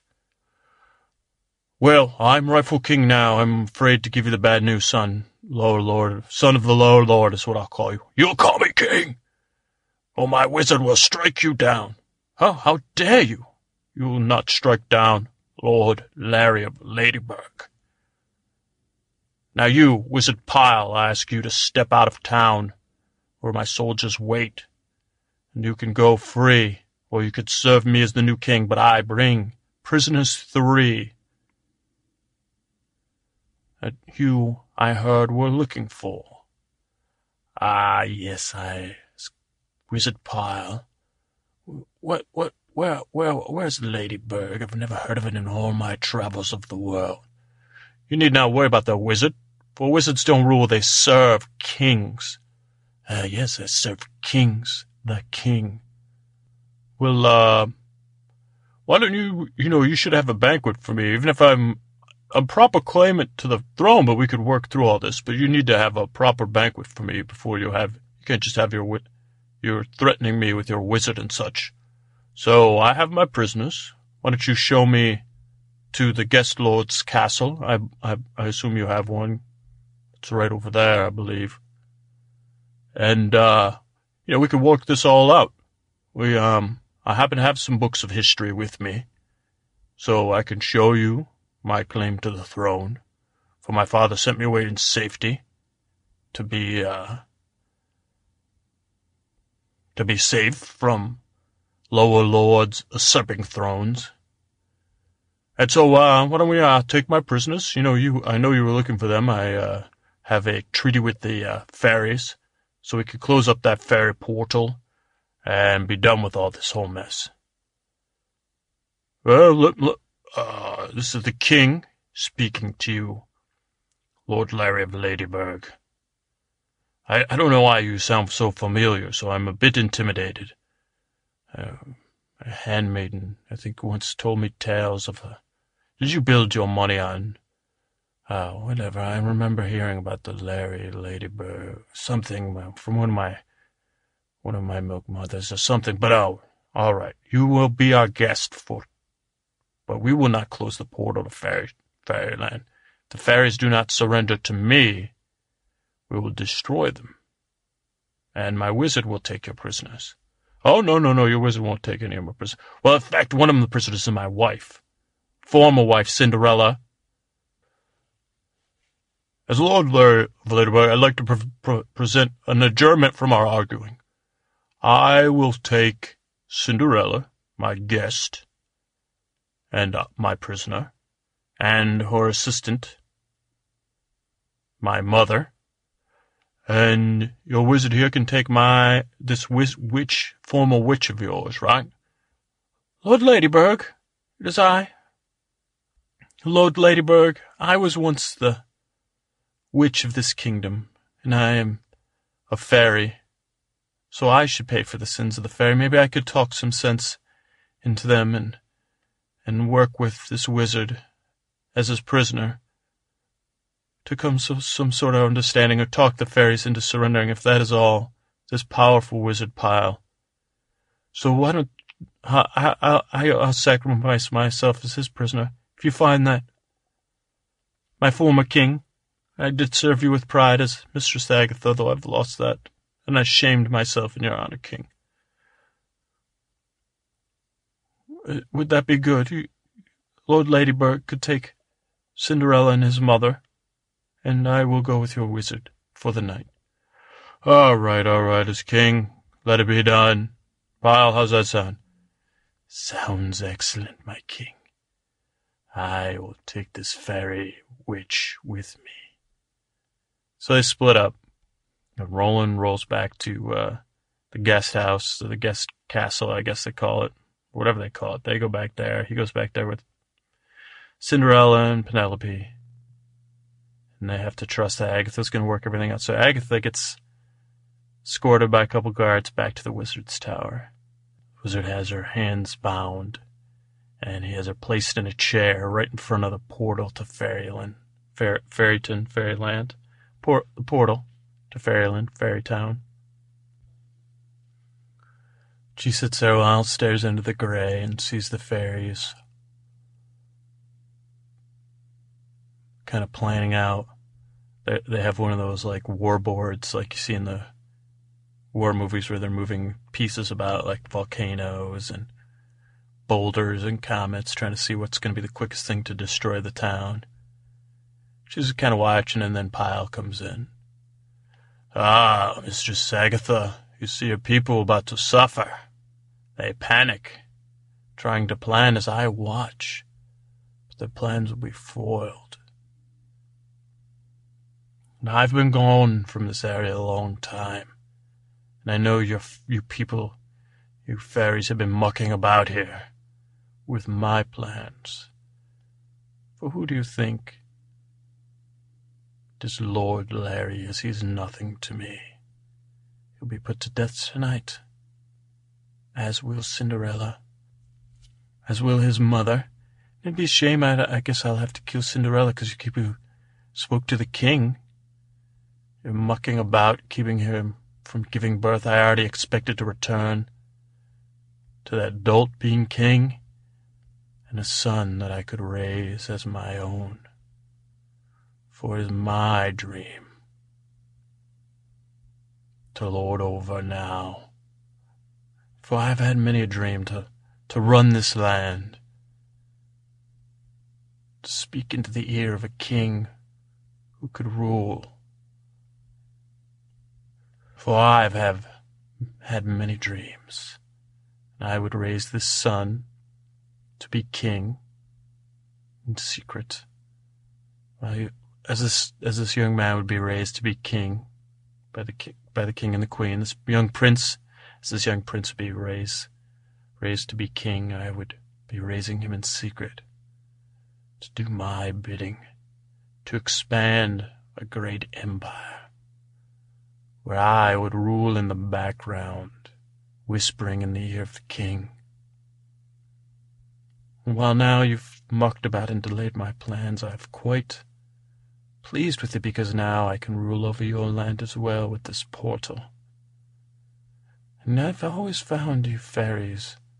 You call yourself, oh, God, I'm your godmother and I'm your godfather. I've watched you quite a bit over the years, studied you.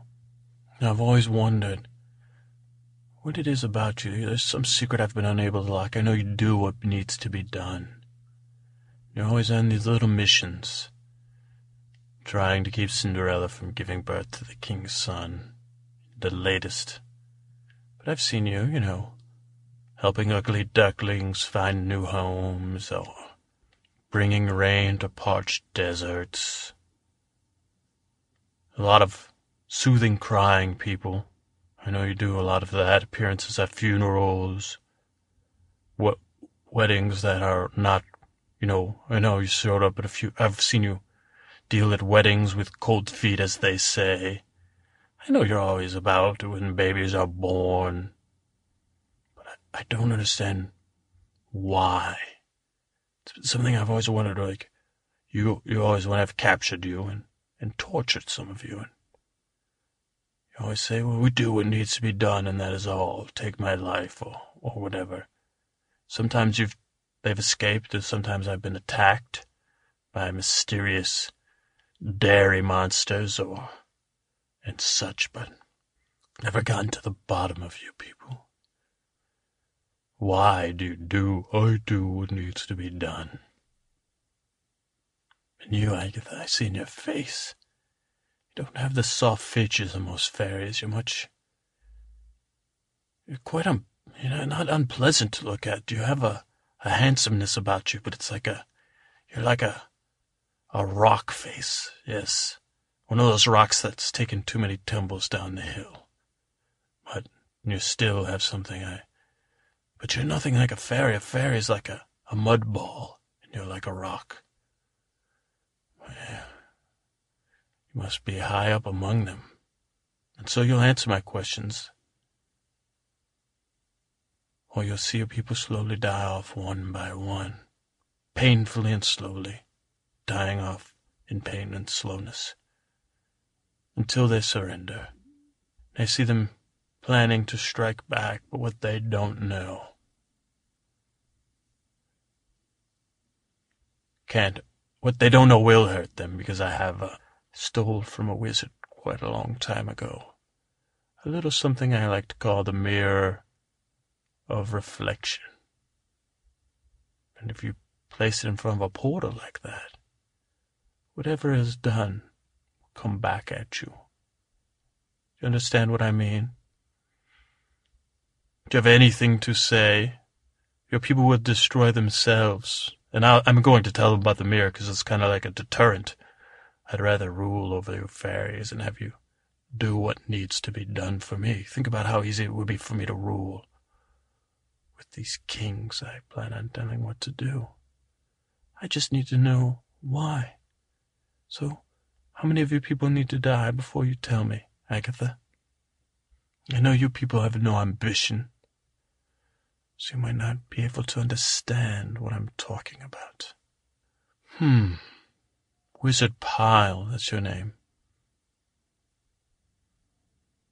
Well, Wizard Pile, yes, I might have a face unlike any fairy you've ever seen. I might not have the pleasant round eyes, and the smile, and the glow. I might seem cold to you, for that is I was born with a curse. I was a child of half fairy and half human.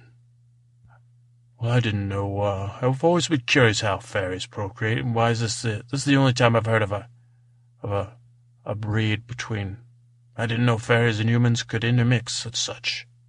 Well, that's why I'm cursed. For it was the work of a witch. She cursed my mother, and a fairy that had crossed her to have a child and I was born to this world, this cruel world, with one foot in each world, and it is cruel to be in that world. So I was born to the fairy world. I was born a half fairy, half human, and cursed to be both for the worst qualities, for I was a fairy, I had to do what needed to be done. But I knew there could have been more. I didn't want to just simply do what needed to be done, but yet I had no choice.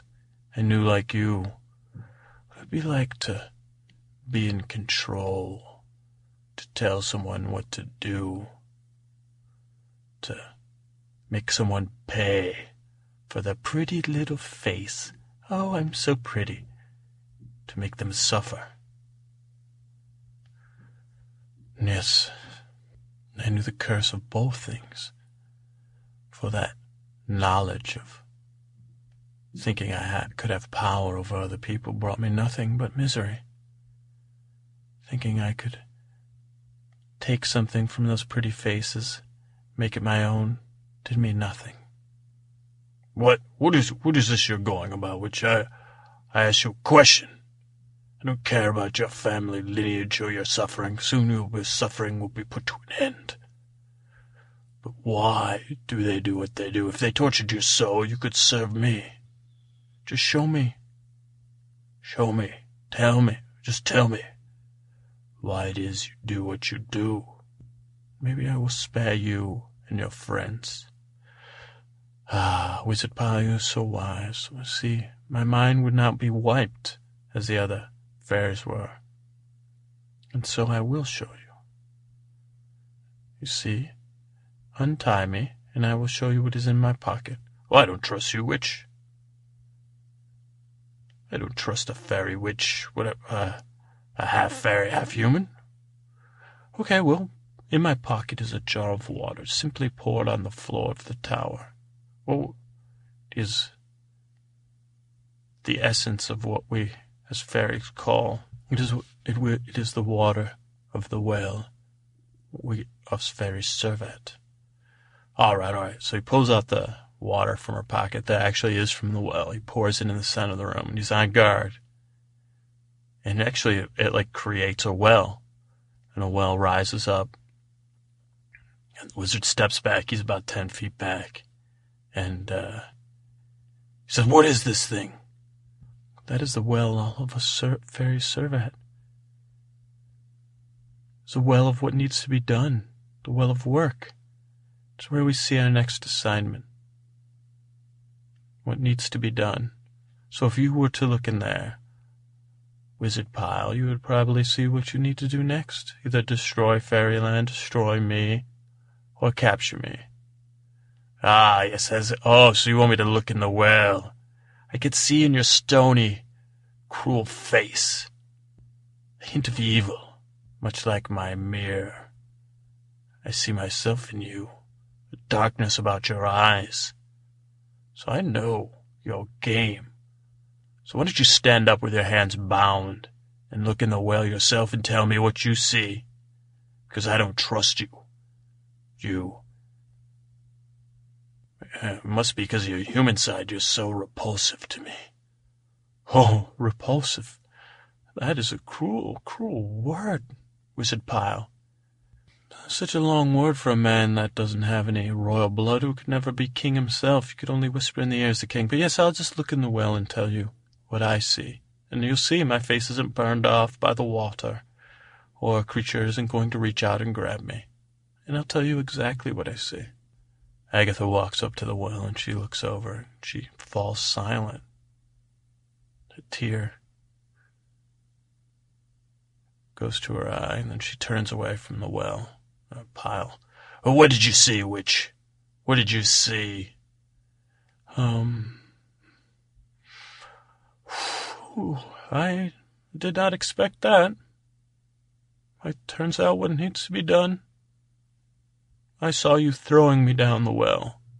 All of a sudden, the well shakes, and the water drains from it.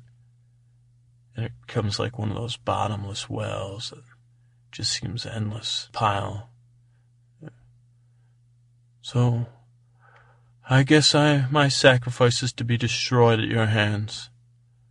Oh yes, I'm sure that's what you lo- you. Uh, Pile walks up to the well and looks down. He sees it, throws a pebble down, falls and it falls and this like it's evaporated with some sort of magical power.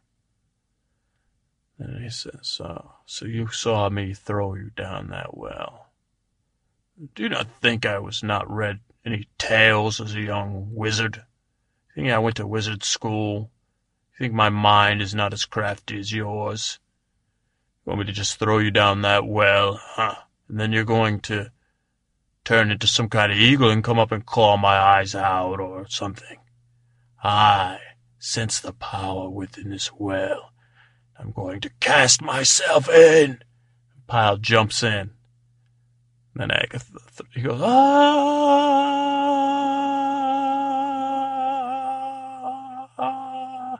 And Agatha throws, ha ha ha ha ha. You fool. Didn't you ever re- hear the story of Larry the Ladybug lawyer? In the case of the Br'er Rabbit or something, I don't know, you fool. Then he, she.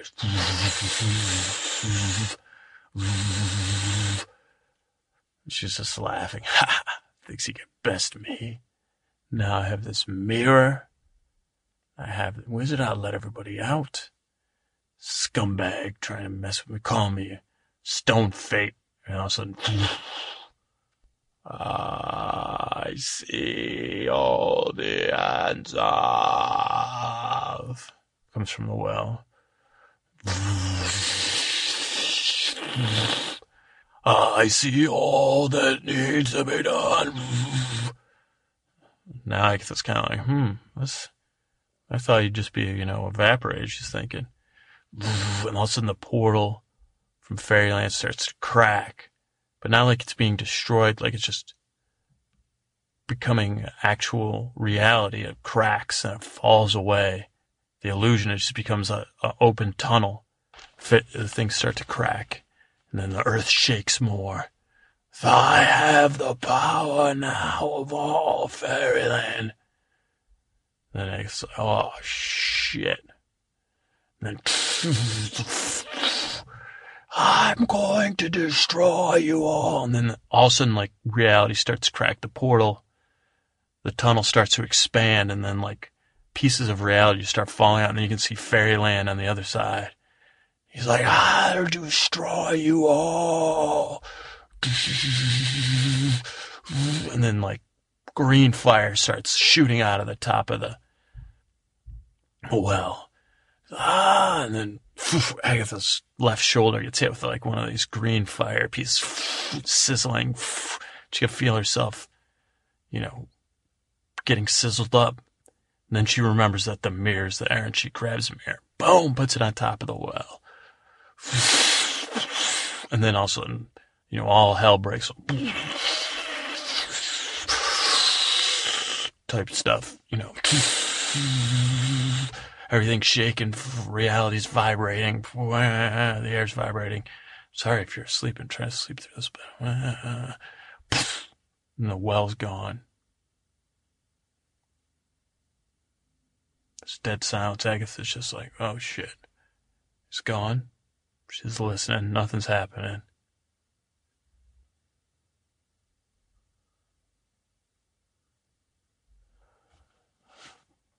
Agatha's like, okay. I think everything's okay. And then she's kind of looking through and she's like, okay, well, the world's kind of like a mosaic now. Like part of it's the real world, part of it's you can see into fairyland.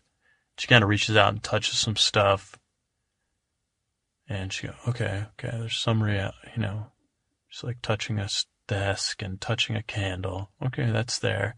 Then she touches the empty spots in the mosaic where you can see fairyland. And she notices they're kind of like water. And she's like, oh, maybe this is something as a result the well.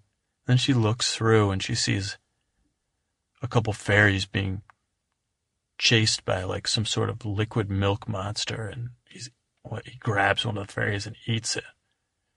And then she looks in another corner and she sees the floating volcano and shooting lava at some of the fairies. And then she feels the tower, her tower shaking, the wizard's tower. She's like, oh my god, oh my gosh. She looks out the window. She looks out the window and the muck monster's on there. He's got his arms around the tower and he's shaking it, shaking it, shaking it. And she looks and she sees monsters everywhere in fairyland and in, and in reality, chasing people around. And she's like, I gotta get, I gotta find it. So she goes to race out of the tower. And we're gonna leave it at that, I think, tonight, because it seems like maybe the wizard Pyle got destroyed. But some sort of reality short circuited, or not reality, but something broke. And clearly some of the monsters have been released from the well of work, or some kind of fairy. Some, we got some crossover problems here, folks, with reality. And we're to have to uh, find out what they're to do next week. How are they to deal with this situation? And so we're to leave it at that. And we'll be back. Not, not, not this week. We'll be back Thursday night. Thanks for listening. Good evening. Welcome to Sleep With Me, the podcast that puts you to sleep. We help you to sleep with a bedtime story. A little something to take your mind off of any chronic worrying, overthinking, racing thoughts, snoring partners, personal worries, work worries, whatever's keeping you up at night. Our story's going to distract you from that, but as it goes on, it's going to get a little bit more and more boring. And soon, you're going to drift off into sleep. If this is your first time here, all I can say is give it a shot.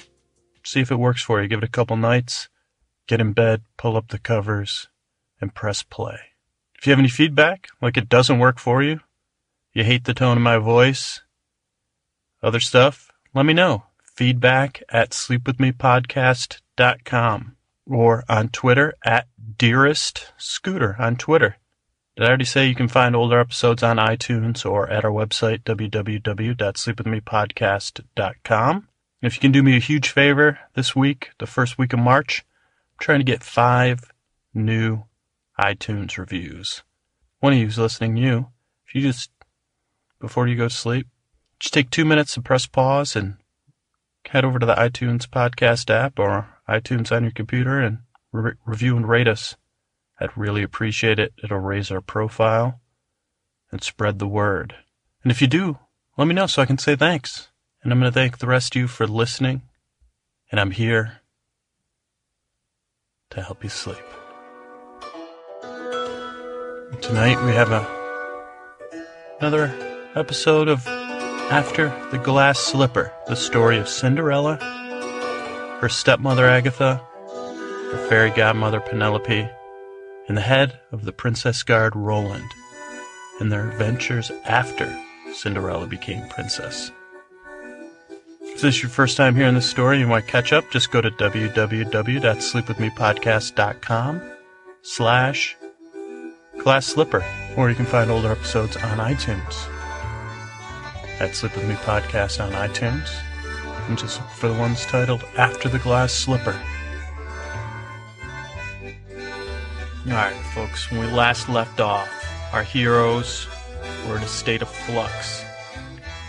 Cinderella, Penelope, and Roland, aka Lord Larry of Ladyburg and his mum, were they were all prisoners of the king, and Agatha had volunteered to be taken captive by this wizard Pyle, and he was grilling her, and she was pretending to be half fairy and half human, which I still don't know if she was telling the truth or lying. Pretty sure she was lying, but I, I'm not 100% sure. She's a crafty one. And then she talked him into throwing himself down the well. Dummy.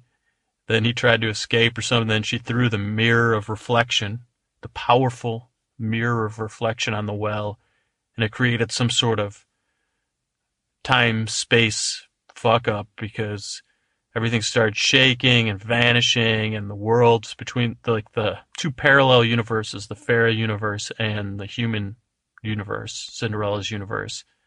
At some point whatever was keeping those things parallel but on the on i don't know. I, we're gonna have to call eric My, michael dyson i think is his name the brilliant guy of the age he's one of the brilliant minds of our age unlike me uh, so, dude's like the next. He's he's like smarter than Stephen Hawking and hell of charming. I was listening. I just caught him on the tail end of uh, Fresh Air, I think. But anyway, I'm way off track here. So, the shit's hitting the fan. The fairy universe and the human universe seem to be colliding. I guess they already have a portal between the two of them, but it seems everything seems to be breaking apart into like these mosaic tiles all these monsters have been released and they're running rampant and eating fairies, eating humans in both universes. And that's where we left off. So we're in a moment of zen here. And now we're not anymore because we're back. Agatha's in her tower. It's being shaken on the outside by the muck monster. And she's trying to figure out what, what, what could have gone wrong. I mean, she came up with this plan to get rid of the wizard Pyle, hopefully at the same time destroy the well of work that seemed to be unfairly controlling the lives of the fairies. But something about the wizard Pyle splashing down into the powerful magic of the well of work, and then the power trying to escape and then being reflected back down by the mirror of reflection, caused some sort of rift in the time space continuum, as Doc Brown would say, which I should have said in my introduction. But it's too late now, man. Whatever. I'm rifting the time space continuum right now.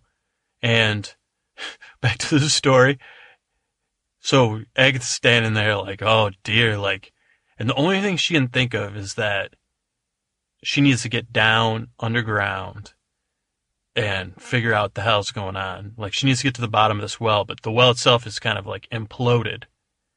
To back up two seconds, oh, to back up, when she had left Fairyland, she uh, she um, what do you call it? She uh, lifted a uh, a wand for herself, and she'd strapped it on the inside of her thigh in case a wizard Pyle searched her, and if her life was really in danger, she was going to go to this fairy wand. So she busts out the fairy wand, taps herself on the head, turns herself into a worm, like a powerful worm. At this point, not a giant worm, just a powerful, not an earthworm, you know, some other a, a heavily, I don't know my worms, okay? Just a hell of a worm. And this worm dives down And as she tunnels, she's getting bigger and she's tunneling into the earth. Ru- tunneling into the earth, running right down this well. Tunneling, tunneling, tunneling. Boom, boom. She gets through the um, heliosphere or the Earth's crust. She she runs from the Earth's crust and she hits some straight up mantle. And she's down in the Earth's mantle. She realizes like that she doesn't. This is ancient times, so she doesn't have a um, one of those watches when you go underwater, where it could tell you which way's up. So she's disoriented. I mean, she's in this Earth's mantle. Temperature's picking up. Luckily, because she's become this massive worm, like a worm you might see in a movie like Dune, or a story like Dune, or you know, same similar worm in Beetlejuice. So that that type of worm, badass. Maybe even Tremors. I think we had a kick-ass worm. Man, you know they don't make uh, side, but what happened to the worm movies? Was that all in the '80s that the worm movies had their heyday? Well, I guess they weren't worm. Tremors was a worm movie. Well, maybe it wasn't. How about that cast? Kevin Bacon and Fred. Oh, good God, Fred, forgive me. One of the great actors. He played Remo Williams. Well, uh, I'm gonna have to cut that out because that's embarrassing. So she's this giant worm and she's tunneling down. And now she's lost. So she pauses. She doesn't have to worry about pressure because she's got her giant worm. You know that she's got ten hearts and different sorts of valves and pressure systems and thick ass skin. So she's down there. She finally gets down to a level where there's some uh, what they refer to as mole men. You know, part human, part mole. These are like kind of squat um, humanoids, I think they're called, and the uh, this is a polite term for them. Humanoids. They're kind of like uh, creepy looking. Not Gollum. These guys look more healthy than Gollum because they're in the mantle. I think Gollum was just in the uh, the um, what do you call it? The crust. So these are mantle moles, is what I call them when I hang. You know, I roll down there every once in a while. But anyway, that's an aside thing. They're different nowadays. They, uh, that's what I. Okay, yeah. Whew, back up. You know, I'm not on the influence of anything either here.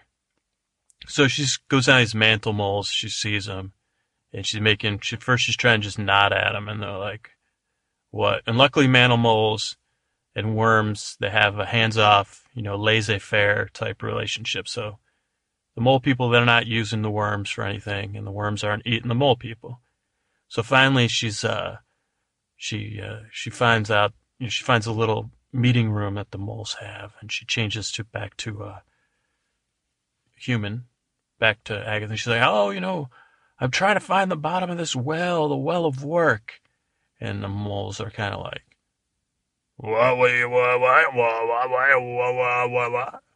and looking at her like, lady, what are you talking about? And, uh, you know, if there were subtitles, they'd be making fun of the way she looks, that she's kind of mean looking, kind of mean looking and scary. Um, so they're just like discussing, and you know they talk in those tones because they're deep down. They need to like penetrate rock. So most of their stuff is below, you know, human tonal scale. So she tries to mime out a well and power and everything, and the moles just nods. So she's like, darn it. So she just goes again. And instead of going down, she looks up and she can see what, what she thinks is down, and she's going to go uh, vertical, uh, vertical, perpendicular. Yeah, I guess it's perpendicular. I don't know. She starts going vertical. Now, meanwhile, up on the surface, I know you're asking, like, dude, it's great. I love hearing about the Earth's crust and the mantle and tell me when we get to the core and the liquid core, or we have a solid iron core. Again, let's save those for the scientists. But yeah, I know you guys are waiting with bated breath to hear about the next, you know, stage of the mesosphere or whatever. Um, but yeah, there's stuff going on the surface. Now, all these monsters are running around, and Cinderella and Penelope and Roland are kind of just watching. And I mean, this is just the same time Agatha's diving, so they're just trying to figure out what to do next. Their castle's getting attacked by giant rabbits with their big teeth, and they're eating the rocks trying to get into the castle. And then they hear a pounding at the door. pounding at the door, their door, boom, boom, boom, boom, boom, boom. And you hear the king. He's like, Lord Larry of Ladybird, open up. I demand your counsel. And the king, you know, they open the door, and the king, you know, this guy, this king, the Lord Lord King, he's totally changed his tune now. He's like, Lord Larry of Ladybird, you came at the perfect moment, for our kingdom is in crisis. I don't know if it was the wizard Pyle or the witch Agatha, mistress, former mistress Agatha, but oh, everything's going awry. There's fairies and monsters and people. Are, we we need your soldiers, Lord Larry. We need your help. And uh, Roland's caught Roland's caught a little bit off guard. He's not expecting to bring his A game. He said, "Okay, uh, uh, well, yeah." And Penelope him, Lord Larry, Larry the Ladybug. Oh, uh, Oh, yes, uh, so what's the problem again? Well, there's a, I don't know, the earth, everything's cracking and the air's got holes in it and fairies are coming through the holes and the bigger holes, monsters are coming through and fairies are running back and they're eating people and there's lava and giant scorpions and all sorts of crap. It's terrible, Lord Larry. You and your soldiers need to save us, please. Oh, okay. Um, hmm. So, yeah, monsters, you say? Okay, well, ah, we in Ladybird don't have monsters, so, uh, this reminds me of, uh, hmm, the time, I think it was, uh, Lord Larry in the case the Druid Circle. Well, but those are mole men. Um, I, I, I, hmm. Lord Larry, please, please, I will give you turnover kingship as soon as this crisis is over. I put the, I just need your counsel as a wise man, and we need to work together to preserve everything. Please, Lord Larry, please your help. I call on you for protection. Please. And uh, could you call back to later I can get some more swords, so please. Uh, uh. The king throws himself at Roland's feet, and Cinderella's just tapping her foot, shaking her head. She's like, disgusting. You disgust me. You're supposed to be king. Your people are out there getting eaten by basilisks and hoodoos, schnozwagglers, you know, I don't even, Laplanders are out there even. And you're just sitting here crying. You know what? You just stay in here and Lord Larry with Lord Larry and maybe he'll protect you. And Penelope, let's go. We need to save some lives. So Cinderella and Penelope roll out of the guest castle and Roland draws, do not without me. You I will protect you, Cinderella, from any Laplanders. What's a Laplander, Cinderella? And, uh, you know, uh, uh, you can stay here, Mr. Uh, King. So they roll out, the three of them. And Cinderella just takes stock. She's so composed. I mean, I guess if you, if they had dictionaries, they don't have printing press, but if they did and then they decided to print a dictionary, I don't know, there'd be a lot of, there'd be a lot of complications at this point, but if I was printing a dictionary and then me and Doc Brown rolled back to drop it off, Cinderella would be next to composed in the dictionary there. So she's all composed. She's looking around. The, I mean, you know, like um, Apocalypse Now, uh, Robert Duvall's character, stuff's just exploding around her. She's looking at. She doesn't have the thrill of battle of him. She's so calm. But she's looking at things like, okay. She starts noting the cracks in the in the fabric of our existence. She actually reaches out and, and one that there's like a looks like a piece of broken glass about the size of your hand and kind of the shape of your hand, but you know, jagged. And right through that piece of glass, you'd normally be able to see, you know, 10 feet in front of you. But in that little squarish area is, she can see straight through to fairyland. She sees fairies getting eaten by, a um, Vermicious Knid and yeah, the, the, they had vicious, Vermicious Knids back then, kids. Sorry. And she just reaches out and grabs it, and she takes it, and it's almost like a, a piece of glass. Like she can move it where she wants. She can stick it into another piece of the sky, and it stays. And she she kind of looks through it. She sticks her finger through it. She looks at it, and then she points. Roland, go get me another one. And then he brings it over, and she puts the two together. They're obviously from two different spots in Fairyland, but they do kind of fuse together, but then they break apart. And she's like, hmm. And she says, uh, you know, She sees people running around being chased by monsters. So, okay, okay. Roland, we need to gather all the townspeople, all the fairies we can get a hold of Penelope, and we need to gather all these pieces of broken time space fabric, whatever's going on here. Obviously, something went wrong with Pyle, and some something horrible's going on, and I can't be sure of what's going on. But we, the three of us, need to stay calm. We need to collect all these things and figure it out, and see if we can put this thing back together. You guys remember? that case of Humpty Dumpty, right? It's going to be just like that. Humpty Dumpty in the case of the broken egg man. That was Lord Larry the Ladybug. He, oh no, he didn't fix him. But he held the, uh, wall maker accountable, I believe. But anyway, okay, so we'll gather him. Hmm. And let me think here. Penelope, do you have your wand? Yes, Cinderella. Penelope, I, I need you you need me to go to battle, don't you, Cinderella? And I have been waiting for this moment. Ever since ever since I laid eyes on you, Cinderella, I've wanted to protect you, but I haven't had that choice. I've tried in some ways.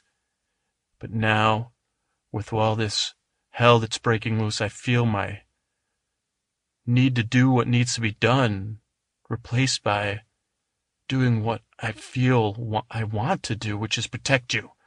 So I'm going to take this wand and I'm going to take that Lapland, shoots lightning out this Laplander, and it knocks the lapping, the giant. It's got this like, what are those sharks, those fish called with the giant teeth thing, and it's chopping people's heads off. But she fries that thing like a fried fish because it looks like one of those fish, like I said. You know, the one with the thing on the front of it with the spikes. So she fries that thing, and then she's, "Hey, you fairies, you, come with me!" And they start chasing down monsters, and uh, they can't, they don't can't kill them, but they're shooting them with stuff and and trying to disable their weaponry, which is kind of tough if it's a natural creature. But like, for example, real quick, they just froze the mud monster, and he's frozen. So okay. Meanwhile, Cinderella's running around. People, people, please come with me, please, please. Everyone follow me. Oh, it's the queen, the queen, queen. I will protect you. And then, so Cinderella's got these people. She's sending them out and everyone's, you know, listening to her. She's like, please, everyone, lend a hand, lend a hand for the, the fairies will protect us and we must gather these pieces of glass, these pieces, these strange mirrors into another land, bringing them to me. So people are running all over, grabbing these mosaic pieces. So, so say Cinderella's got everybody gathering up the pieces of the mosaic, and Penelope's trying to explain to all the other fairies that are on both sides. She's calling through the little holes. You're free to use your magic as you wish. So the fairies are busting out their magic. Penelope's like the William Wallace meets the gladiator.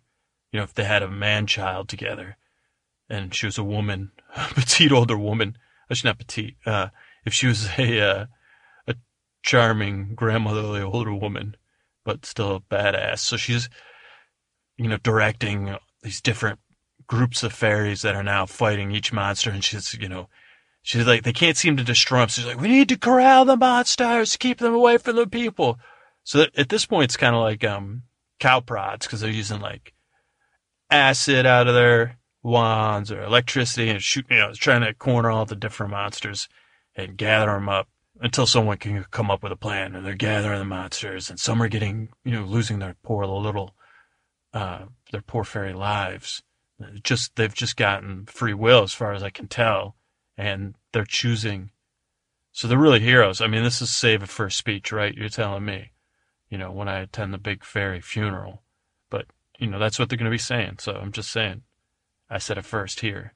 You know, when you're at the uh, fairy memorial for the fairies lost in this story, and they're you know they're going to be plagiarizing off me. Anyway, let's the personal issues aside. These they're doing you know they're doing battle. They're saving human lives. They're saving fairy lives. They're gathering these up. Meanwhile, deep in the mantle of the earth, and if I was lazy, I'd look it up on the internet and tell you, oh, she's through to the next level. But basically things aren't going well for Agatha. I'm not going to lie to you because And if you want to know how it feels, like she keeps back, like you can't even, she can't even tell if she's backtracking or, you know, I mean, once you're into this, like, middle of the earth, you know, she tries to go where it's hot and then she takes a wrong turn. If you want to recreate what's going on, and I do suggest this, I used to do this all the time as a kid. And of course, the doctor asked me why. The doctor in the wood paneled room. But what you want to do is uh, get yourself a sleeping bag. All right, make sure no one's home that's going to report you that you're nuts. And you're going to put the sleeping bag over your head so that your head is where your feet are. And okay, I'm not legally liable for anything that happens from this point on, but you're going to pretend you're a giant worm and you're going to get inside the sleeping bag. Your head's going to be at the top. Not, you know, come on, use some common sense. Don't snu- suffocate and don't smash your head open. You're going to go slow. Don't go in or in the kitchen where the knives can fall on you. But you're going to pretend you're a giant worm. I guarantee you. I mean, I guess I haven't done it since I was a kid, but I used to get lost in my own house. My house wasn't that big. And I would get, and it was just like a really good feeling of being totally disoriented in my own house and everything being unfamiliar. And that's how I kind of feel. I mean, Agatha's, the core of the earth is not Agatha's home. So you got me. But a little experiment if you want to try that.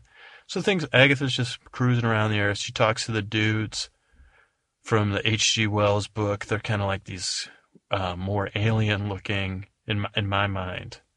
You know, H.G. Wells or Jules Verne. Don't get on my case, bros, because I'm not sorry. But you know, they're kind of like more like E.T. when he was sick looking, like uh, uncomfortably, like somewhere their skin tone is between sick ET and Gollum, but they look more like ET, kind of insect-like, alien-like. And those guys kind of like they give her a better idea, and they kind of making some signs like to look for somebody, another kind of humanoid, but they're indicating he he has some like some sort of facial hair. So she's still looking, and she's getting frustrated, and she's sweating I mean, you wouldn't know worms sweat, but when a mammal's inside a worm, they sweat. So that's what's going on inside the uh, the Earth's mantle. I mean, we're probably beyond the mantle, and maybe I'll put it in the show notes. Uh, another quick aside: I used to read this book when I was little. I don't know why I'm all over the place tonight, folks, but I'm trying to help you sleep. I used to read this book when I was little, and I will try to put that in show notes. But it was about a boy who started digging you know, because once somebody was like, oh, if you dig a hole deep enough, you come out the other side. And so he starts digging with a shovel. And the book um, details like the different things this boy used, you know, the different inventions as he got deeper and deeper into the earth until I think he finally got to the core, Earth's core. I don't know. And then he was captured by um, some sort of ET alien, and now he's evil. But let's let's just move on. So she's looking around the earth, back up on the earth. Cinderella's there.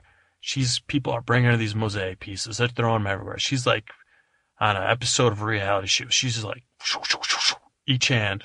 I wish you could see my hands. Both my hands are moving. She's grabbing pieces, trying to put them. It's like a jigsaw puzzle of the fairy universe.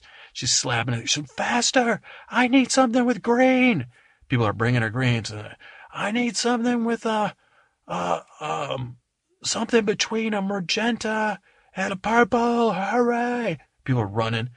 And she's like, you, you know, you with the, tie, you know, knobby knees. I need you to put, recycle, you know, put that cloud over there.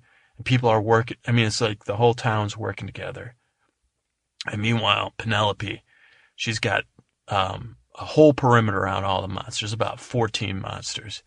And she's she's communicated to Fairyland, so they have all their monsters, and they're keeping them. But you know, fairies are running out. The monsters they don't seem to have. They seem to have some magical energy, and the fairies, you know, they're human-like, so they're, they're used to working. I mean, from what we know, fairies it sounded like they work from probably ten to four. They don't even work a full day. Now I don't know if they get a lunch break or whatever, but that seemed like Penelope's schedule at least.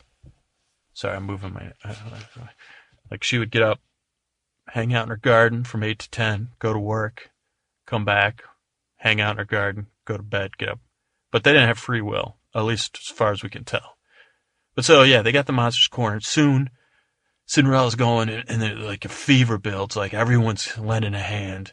You know, the rich, the poor, the people with no arms that are using their elbows, the people with no intelligence, they're standing back and like waiting and they're just moving like the pieces that are only one color. Roland, he's just watching Cinderella. She's doing everything kind of like in the uh, Minority Report. She's moving her fingers are so fast. Like if she was her and Tom Cruise had like an eye poking out contest, she would have poked his eyes out way faster. She's moving all these things and slowly everything starts to come together and it's like this organic arch into into fairyland. And meanwhile, the fairies have been fighting the monsters. The monsters have gotten them backed up towards the uh, towards the people. Everybody working on the mosaic, and Cinderella's still in the zone, just finishing up these last pieces. And Roland draws. So he's like, "What are you doing? You can't bring these monsters here. What are you doing?" Like we can't. We, this is our only choice. They're backing us up. Uh, and the you know they've got just enough power, and then Cinderella sees, and the fairies on the other side are starting to lose their battle against the monsters. Cinderella's putting the last piece. She's like, "When I call you, you know, you have to run to me, fairies. You have to run away, push the monsters away, and then run." Then she's like, "Penelope, get the monsters into the in there, and then run back to me." And so, you know, the fairies inside of fairyland, they they kind of wrangle the monsters and Penelope and Roland get the, the rest of the monsters, about 16 of them. They get them through the uh, arch to fairyland just as Cinderella finishes. It goes, but she's got her hand on one piece. She's holding it in place and just shaking. Like her body starts pulsing. She's holding on and, but it, it creates an arch and the monsters pass through it. The fairies run back and the fairies that were in fairyland run away right as the monsters are snapping. And then they get through, last person gets through, and the monsters are coming right behind them, right, right at the, and Cinderella pulls the one piece she's been holding on to, and, and her hand is like sizzling, kind of like the dude in Indy, but this thing is like, it's part of her hand now, like her hand is fused with this strange piece of the universe, and it's just like one of those stones, like it's iridescent, a stone, and it's, different scenes are passing over it and, and it's whom, whom, whom. Roland's like, Cinderella, my princess, my queen, what has happened to your hand? She's like, it was fine, Roland. Whew. Penelope's like, how did you know that would work? And she's like, I had to trust it would work. She's like, I had to, I had to save my people and I had to save your people. And I had to use my gut. It told me that it would work for for a second, everyone was like, "Oh, Cinderella, you saved us!" And the monsters are banging up against the the portal, but it's just like a piece of glass. So they're smashing their heads and smashing. And slowly, as as it goes on, the portal starts to gray out a little bit and become more and more gray. And finally, one of the fairies is like, "Okay, well, when will we be able to go back to our homes? You know, back to fairyland?" Cinderella looks at her hand and she looks at the portal. She's like, "Never, never. I don't think ever." She's like, I don't know when we would have the power to defeat those monsters and left to their own devices. Who knows what kind of monstrous monsters they can create? And we can't unlock the door, and I'm not sure I haven't possessed the power anymore. She's like, so I'd like to offer you all a home here with my people. You, the fairies, can join our community. And all of a sudden the guy's like, ah, huh, what? Wait, wait, wait, wait. Did she say the fairies are gonna live with us here? No, no, no, no, no, no, lady. Oh no, you, you, you might be some queen on some. Uh, you can't have fairies living here with us. They, they, they, they're bad. They, they, they're in the dark arts. It's it's gonna make the gods angry. No. Oh no, not the fairies. Fairies eat toes. They are toe eaters. They eat children's toes. Who cannot have fairies? No. Oh, my babies, my babies. All of a sudden, people start, you know, uh, uh, people start throwing stuff. And then the fairies, you know, the fairies aren't, not all of them are passive. So a couple of fairy dudes are like, whoa, whoa, whoa, whoa, whoa, dude. You, you, I ain't eating no toes. You guys, you know, you, you guys, you smell, man. This, I don't want to be, why, we, want to go back to our gardens. Gardens suck. You fairy we saw in there, it's just gardens and flowers and board games. What the heck? You fairies are dull. And Cinderella's like. So everyone, we need to work together. You know, we can find a way to share our land and our, our, we, we're united against a foe and we defeated him. No, oh, no, no. Where, where's the king? What about that Lord Larry? That Lord Larry. Oh, oh, that was just to pretend. I was just pretending. You guys remember Larry the Ladybug? Like, uh, you know, remember Larry the Ladybug lawyer? I was pretending to be him, but a king, to fool the king. And then all of a sudden you hear silence and the king steps up, the, you know, the king, Cinderella's husband, estranged husband, we'll say. So, oh, so you were a false king. So I am the only heir to this throne, the only one that can rightfully wear this crown on his head as I do now. And Cinderella, you went against the wishes of both people. You say you used your judgment, but it seems your selflessness was selfish. For now everyone is unhappy. This king's a jerk too. Well, what the you? If only we had a system where you guys could elect someone to rule you, but we don't. So, as rightful heir to the throne, I say, I will be king, and I will rule over fairies and humans alike with a hand of strong, cruel, justice. And then everyone said, what? You don't really have an army anymore. But, uh, well, let the people decide. Would you rather live with these fairies as equals or have them service? How about that, huh? Everybody, people are kind of confused and they're still throwing stuff. They're like, I say, uh, and they start getting unruly and everybody starts getting, well, let's take them both and lock them up and we'll decide, well, we'll bar them up. So, so they grab some, some, some grab Cinderella, some grab the king some of them grab Roland and people, you know, there's more people than fairies, probably like a six to one ratio. So people start pushing the fairies around. People, fairies start shocking people. And all of a sudden, earth starts shaking. The earth's shaking. All of a sudden, water starts to shoot up. Water shoots up from the earth and shoots like 40 feet in the sky, like some well sprang out of the earth not that far from where everyone's standing. Everyone goes back and it becomes this giant hole. And then everyone gathers around it and the water's just flying up, sk- skirling down. And all of a sudden the water takes a form, gets arms, gets a chest, gets a head. It starts to get a beard, a gray beard. And then it's like, humans and uh, fairies. It is I, formerly the wizard Pyle, and now I am the master of the well.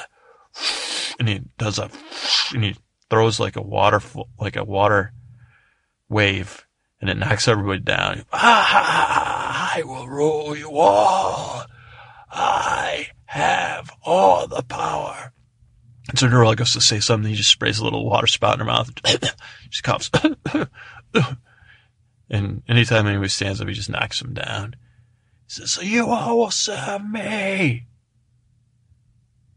Shoots more water in the sky, starts running. He's, ah, and he brings a storm.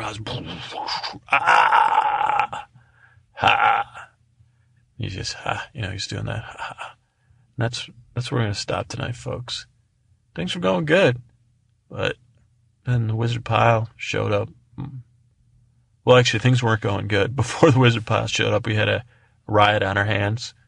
I don't know why humans and fairies can't. I think, you know, they'll probably learn to get along. I mean, it seems like the fairies are humans. Maybe. Maybe not. I mean, they're much pleasant, much more pleasant and plump, some of them. Pleasantly plump, as uh, Fairy Godmother is. So let's see, you know. If they they could get along and live together, maybe Pyle could live with them too. May, maybe, maybe not though. Probably not. Because Pyle seems pretty bad. All right, we'll see you Sunday night, folks, for another edition of After the Glass Slipper. Thanks so much for listening. Hey, welcome to Sleep With Me, the podcast that helps you fall asleep. We do it with a bedtime story that's made to take your mind off of the racing thoughts and worries and overthinking that a lot of us do when we get in bed. Pesky things like to do lists, bills, insane coworkers, parents, children, anything that's going through your mind. This story's going to take your mind off of that. But as it goes on, it's going to get a little bit more and more boring. And soon you're going to find yourself drifting off into sleep. This is your first time here, just give it a try. That's all I ask. Now, you, you probably, if you're listening in your car or you're about to go for a run or something, now's probably not the time. Save this podcast for when you get home and get in bed. Pull up the covers. Shut out your lights. And then just start this podcast and see if it works. If you're interested in older episodes, you can find them on iTunes or on our website, www.sleepwithmepodcast.com.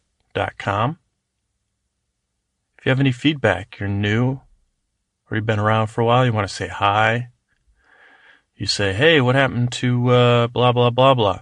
Or, you know what, can you not swear so much? That's uh, bothering me. Or, swear more. Whatever. I'll listen. Feedback at sleepwithmepodcast.com is how you get me. Or on Twitter at Dearest Scooter. I want to send out a big thank you to Jackie Marie Boochkin. Boot, Boochkin I think is the uh, other screen name. Those two are uh, the latest reviewers on iTunes. I also want to say thank you to Rosie Palm and Shutterbug for reviewing me uh, the last couple months. I just want to say thank you.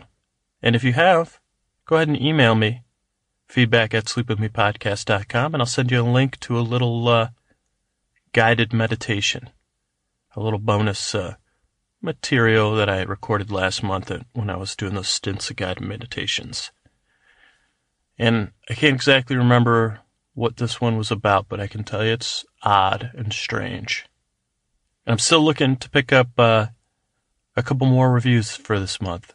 So if you have a chance, you can either just use the stars or you can write something nice like Jackie Marie and Boochkin. But most of all, thanks for just listening. We have a sacred deal here. I'm trying to help you fall asleep. So I hope I keep up my end of the bargain. Thanks.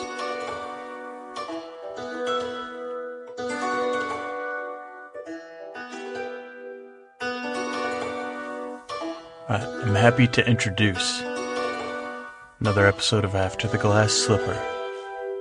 The story of Cinderella, her stepmother, Agatha, her fairy godmother, Penelope, and their friend Roland, and their adventures after Cinderella became princess. If you're it's your first time listening and you want to catch up on older episodes, they'll be on iTunes or whatever podcast provider you're using, or at www.sleepwith yeah, www.sleepwithmepodcast.com slash glass slipper. I believe that's called forward slash when we last left off. Up on the surface world, Roland was revealed as not a king in waiting, so the king tried to reclaim his rightful uh, his right his rightful his rightful throne, and then bursting out of the earth was the wizard Pyle with some sort of, he was in some sort of water form, like some kind of water god. Deep below the earth, we had left Agatha in giant worm form. And she was working with some ET, sick, pale ET aliens. Well, but they're not alien. Well, I don't want to say they're not aliens. They're creatures living somewhere inside of Earth, which you know, once I once we get the proof of this stuff, well, I guess this isn't our Earth, or is it? Anyway, I'm distracted. Like she's dealing with these creatures that look a bit like ET, insectoid humanoid combo with terribly pale skin. So Agatha was working with these ET to ET types.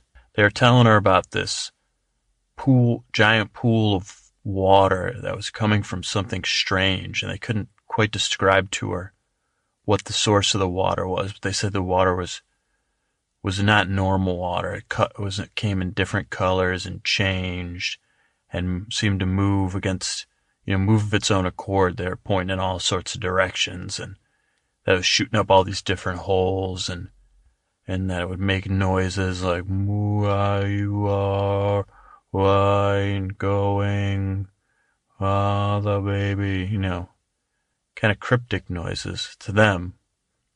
But agatha was like okay this is suspicious and then she kind of set a baseline. I don't i don't know if that's a proper use of that vocabulary word but she was like is any other water around here down here behave similarly no, there's no other water down here that behaves like that's the only one. You know, we try to stay away from it. And so Agatha was thinking to herself, and she know, Agatha, this this is not a hard equation. Now Agatha's not on the surface, so she doesn't know that Pyle and the well of work have seemed to fuse into one creature. But she's thinking, all right, I think I've tracked down the well of work, and I'm going to wipe this thing out. And if I if Pyle happens to be working nearby it, or down there, or associated in any matter. He's going to be collateral damage. She's pretty, you know, she's in the, somewhere in the mantle. One of the lower mantle, upper mantle. I don't know. I don't got a map. All right. But she's down there. And she's like, oh, well, I'm going to go hit a vein of lava or, you know, weaken some lava. Head it over the water and, you know, turn the water into steam or uh, you know, she figures she'll get some, she'll get some lava, or she'll drain the water to the lava. She she's not too worried about it. So she gets pretty good directions. She starts heading that way. And one thing you should know about uh, the difference between uh, giant worms, sandworms, and uh, tunneling worms like these, or that they're kind of a lot different than earthworms in the fact that Earthworms need moisture to survive. At least in my very elementary knowledge of them is that they, you know, they're kind of mucusy, slimy, and that's how they like it. And sometimes, you know, they get washed up in a rainstorm and you gotta help them out and get them in some, you know, unless you're a serial killer, come on, like help, or you're like some, uh, I don't know, whatever philosophy, you know, what are you, Adam Smith or something? You're gonna just let them do I don't even know. You're the invisible hand. I, and I'm talking nonsense, clearly. Just like last week. But, you know, those kind of worms, earthworms, near earthworms, let's just call them uh, crust worms. Or earthworms, I guess. Why, why not? They, they need like a mucus, watery, now, watery type environment. That's what they thrive in. But these deeper worms, like Agatha's turned into. They're the they're different. They like it dry because they got to be tunneling through the earth. They're kind of doing a little corkscrew, and they don't really need you know like with their skin, their out exterior skin's dry. Just just a note, just just to just so so she's tunneling, tunneling, trying to find this water source. She's listening for it. She kind of find she got a little bit of a worm sense now, so she's following her worm sense she's trucking along at a good pace through the through through this dirt and rock. She got they got she got these powerful high speed jaws that as she tunnels, they're like these teeth. I can't describe it to you, but she's tunneling through this rock. It doesn't stand a chance. One of Mother Nature's miracles that may or may, I mean, one of this, yeah, well, it's Mother Nature in this, well, whatever. She's, she's, she's tunneling through the, trucking through this rock. And she's she's starting to get angry. She's like, I'm going to mess this wizard Pyle up in this work. She's like, who does this work well, well work think it is? You know, what, what a jerky well to be bossing around the fairy, uh, universe and just making them do stuff. And she's still suspicious that someone's behind it. Some, some shady type character. And she wants to literally get to the bottom of it. Now, suddenly she knows she's slowing down a little bit. Like she was moving smooth, and she's like, "Oh, well, there's more moisture here." You know, so she's getting a little muddy. The mud's accumulating on her. Okay, I'm getting close to the well, the uh, wherever this water's pooled. So she's like, "All right, let me make a beeline for some hot lava or something. I must be close to this water." So she starts digging a little bit away from where she thinks it's wet, and it gets it gets wetter. She notices that uh, she's really it's really struggling because the mud's caking on her, the rocks are caking to her. She's not a slimy worm. She's supposed to be a dry worm, Agatha. So she's going slow, and then she notices the water is almost like beating on her, like beads, B E A D S, not beat.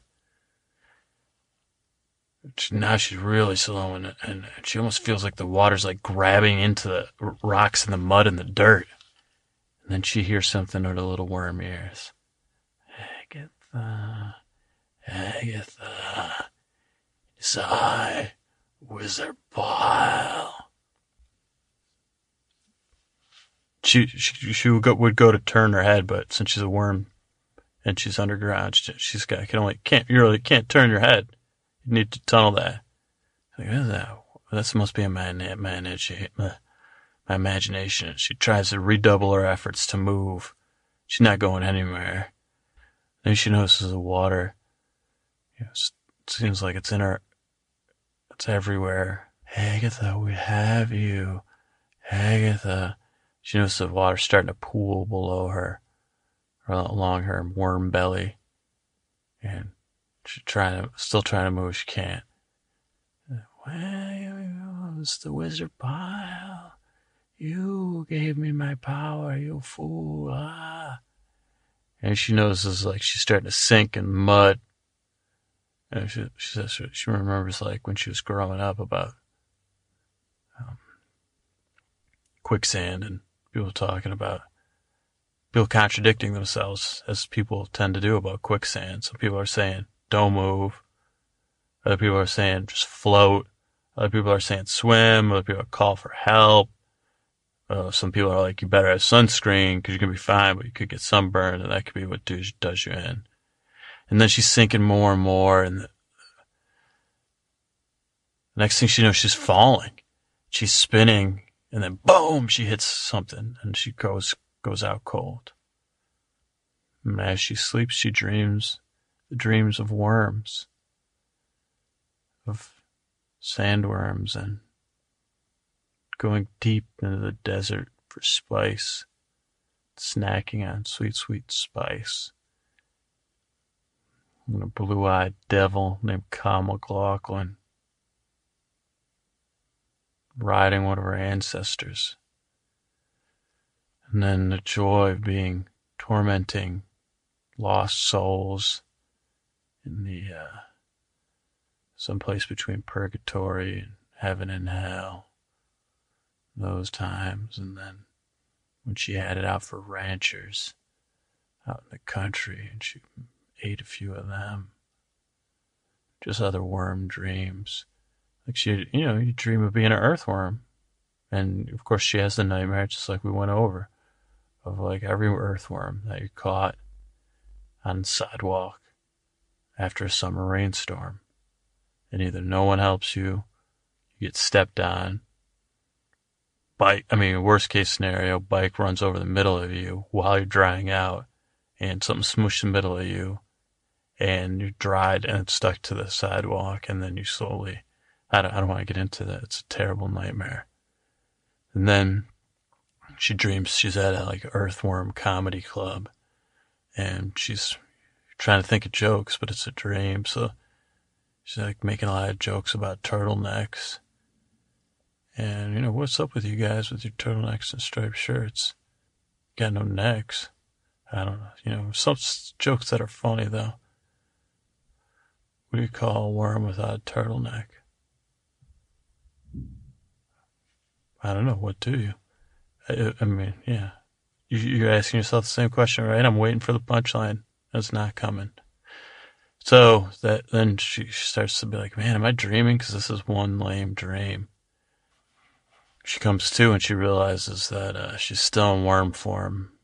She kind of moves around. She okay, I'm in some kind of sand, and she's like, maybe I should turn myself back into a human.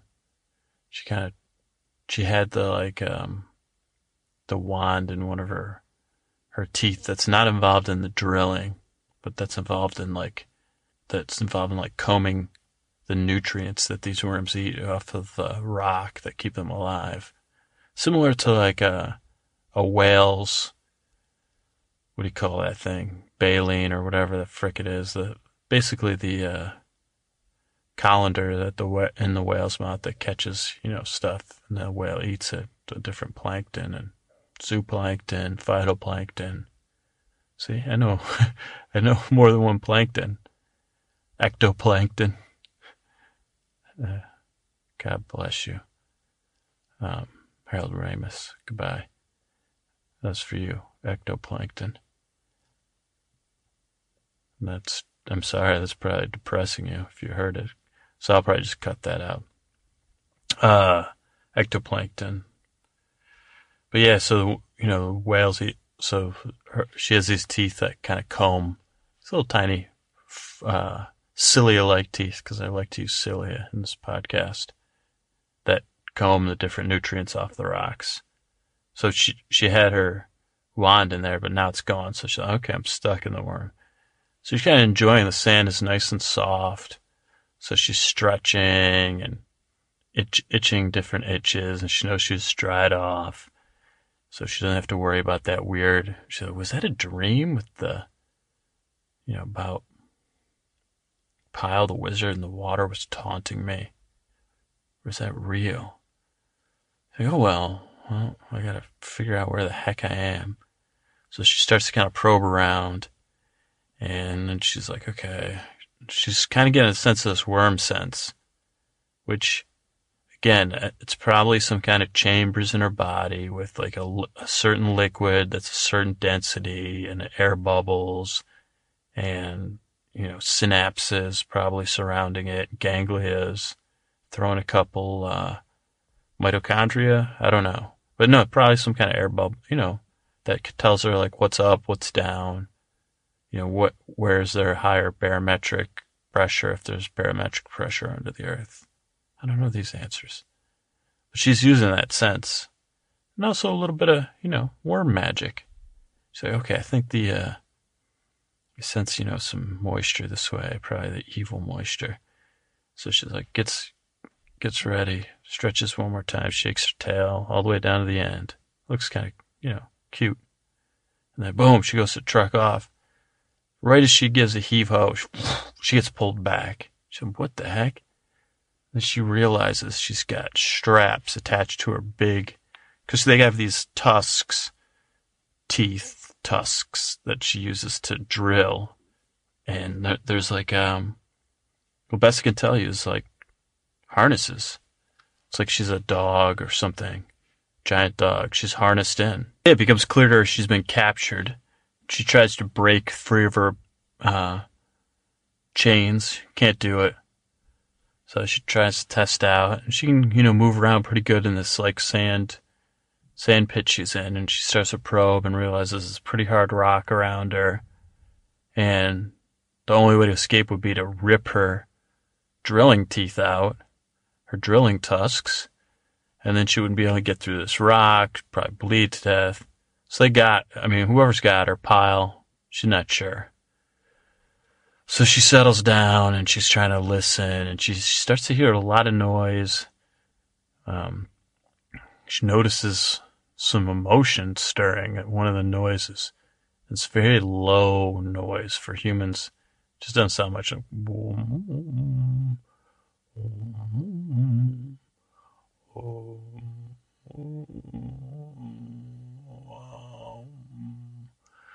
But she's like, man, that noise is like, it's giving her chills. She feels like crying, or the worm version of crying, since she's pretty much moisture free. But she's like, huh. She gets a sense of like other, or best guess, because Agatha was not full of compassion or empathy. But she's like, oh, I bet you there's some other worms suffering down here. And then she starts to like try to make this, oh, and she taps her head on the side of some of the rock, and some of the, you know, crying stops, and she feels a creature tapping. So she's like, huh, this has got to be some kind of worm, worm capture area.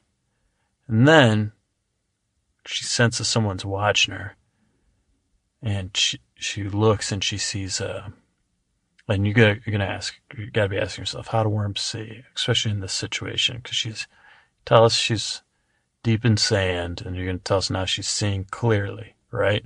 Right, because she sees with uh, sonic, some sort of sonic vision. So, you know, blame it if you want to blame it on modern Daredevil comic book. I think that dude. Never read it, but I'm pretty sure he was getting behind Sonic Vision. This is, you know, made by Mother Nature, so it's much more powerful. She can see everything, three dimensions, color in a different way than us. So quit asking your questions. They're good, intelligent questions. Congratulations. But that's how she sees sonically. Or whatever, sonarily, whatever, I don't know.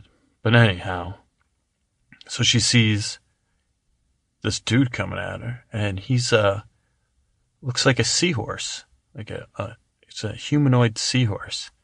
So she sees him and he, he comes and he taps her on her on her face, her worm hole, you know, where the, her different her triangle of worm mouths come together. Ah, you're a feisty one, you are. Yeah, you'll make a good one for the arena. So, uh, she's, uh, she's like, what do we got here? Like some sort of worm gladiator situation. He's going to make me into a worm gladiator. Ah, he goes, I sense you can hear me. It was, uh, Balak Waka. And she's, what the fuck does Balak Waka mean? he goes, oh, you, you are not one of the ancients. You must be a young one. You're large for something so young. Ah, think I've found this special one. You would do just fine. You will wait, we will introduce you. Soon, in the arena. Today. And he swims off. I mean, in swims, I'm using, you know, he swims in sand. He's a sand horse, not a seahorse. If you want to get technical, he's not even a sand horse. He's like a sand horseman. So he swims off, the sand horseman. And she's thinking, great. I'm in some sort of gladiator, probably situation. I'm gonna have to f- kill some other worms and figure out a way to make a break for it. And then she, she goes like, okay, I'm gonna rest. So she starts to rest and she kind of drifts off and sleep. And next thing she knows, she feels something tugging. She feels herself being dragged by her, her things to this, like somewhere. And then boom, she breaks through the surface and she's surrounded in this arena with tens of thousands of sea, maybe, well, maybe not tens of thousands. Let's say thousands of seahorse, sandhorse people, kids, mostly, like a lot of kids, a lot of families. And sandhorse people seem to be a little bit bigger than nuclear families. So you're looking at like two sandhorse parents with like eight to 12 sand kids. And they're everywhere. They're cheering and she breaks through the surface. And then she sees the dude from below and he's got a microphone he's standing on like in front of all the people right at the side of the the amphitheater and she's kind of in like a sand pool and they're all out of the sand sitting in an open air like looking down at sand pool and this is translation but he said ladies and gentlemen I we have a special opportunity here at Sand World to introduce you to the newest member of our flock Yankee the sandworm. Everybody starts cheering, and Agatha's just kind of looking like waiting. You know, am I gonna fight? They're gonna have sandworms fight in front of these two, these all these little kids. The kids have like pennants and and sand corn, pop popped sand corn, and sand cream, iced sand cream. You know, the whole nine yards. Uh, merchandise property of uh, Sand World Enterprises LLC. So they're all cheering. And she's like, and he's like, ladies and gentlemen, this is just the newest member of our We just wanted to say hi, but we're going to teach her some new tricks and we're going to have a whole new show next. Next season here at Sandworld. So everybody say Say hello. Say one more big hello and welcome to Yankee. And everybody cheers again. And all of a sudden there's like a boom, and like one of the walls explodes, and then these other sand people come flying through there, and then one guy jumps down, knocks the uh, mic out of this, the guy's hand who was speaking, and this guy's like, he's got like a black type ninja suit on with a headband and sunglasses, and the other people they look like a militia. They grab it like, they go, well, we're, we're setting this sandworm free. And there's a couple of people that came in with them, they slash Agatha's bounds. And they're like, what? This set, this place steals sandworms from our sand families. Look at you, Sam. What kind of, kind of sand horsemen and women are you? You raise your children. You keep them close, you keep them safe, and we just want the same for the sandworms. We will have justice. Sandworm justice. Sandworm justice. Now, most of the people are just staring at this dude because they paid about the equivalent of 78 US bucks just to get into Sandworld. And I didn't even tell you about the rides, but they suck. It's just mostly shows. All of a sudden, their show's getting busted out. They're getting judged. But the guy's got a point, man. Agatha doesn't know the plight of the sandworm, but it's not pleasant. I mean, you've seen Dune, Tremors, Beetlejuice. Sandworms have never been treated fairly in our culture, so just think about a culture that has them down deep, especially like a seahorse uh, type. You know, you know about seahorses, man. They're jerks. So sand horses mixed with humans, whew, Judgment City, man. And yeah, they're gonna try to dominate everybody. So these sandworm, um, it's like you know, sandworm liberation army. I mean, it's not because that's just too obvious, but they got some cool name, like uh, they're like Yankee, let's get you the frickin' frick out of here. And then they blow a hole in, in the bottom of the pool, and Agatha drains out. Whoosh, she's free. Ish. Hey, welcome to Sleep With Me, the podcast that helps you fall asleep.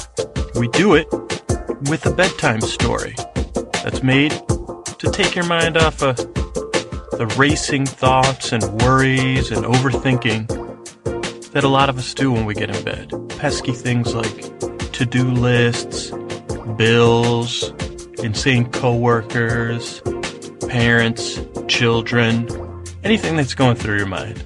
This story's going to take your mind off of that. But as it goes on, it's going to get a little bit more and more boring.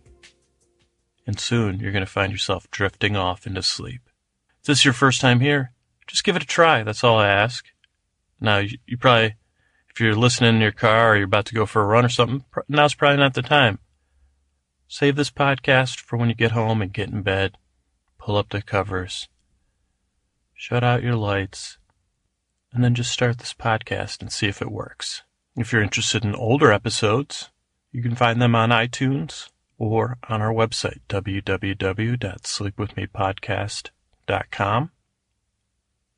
If you have any feedback, you're new, or you've been around for a while, you want to say hi, you say, hey, what happened to uh, blah, blah, blah, blah. Or, you know what, can you not swear so much? That's uh, bothering me or swear more. Whatever. I'll listen. Feedback at sleepwithmepodcast.com is how you get me. Or on Twitter at Dearest Scooter. I want to send out a big thank you to Jackie Marie Boochkin. Bo- Boochkin, I think is the uh, other screen name. Those two are uh, the latest reviewers on iTunes. I also want to say thank you to Rosie Palm and Shutterbug for reviewing me uh, the last couple months. I just want to say thank you. And if you have, go ahead and email me feedback at sleepwithmepodcast.com and I'll send you a link to a little uh, guided meditation, a little bonus uh, material that I recorded last month when I was doing those stints of guided meditations. And I can't exactly remember what this one was about, but I can tell you it's odd and strange. And I'm still looking to pick up uh, a couple more reviews for this month. So if you have a chance, you can either just use the stars or you can write something nice like Jackie Marie and Buchkin. But most of all, thanks for just listening. We have a sacred deal here. I'm trying to help you fall asleep. So I hope I keep up my end of the bargain. Thanks.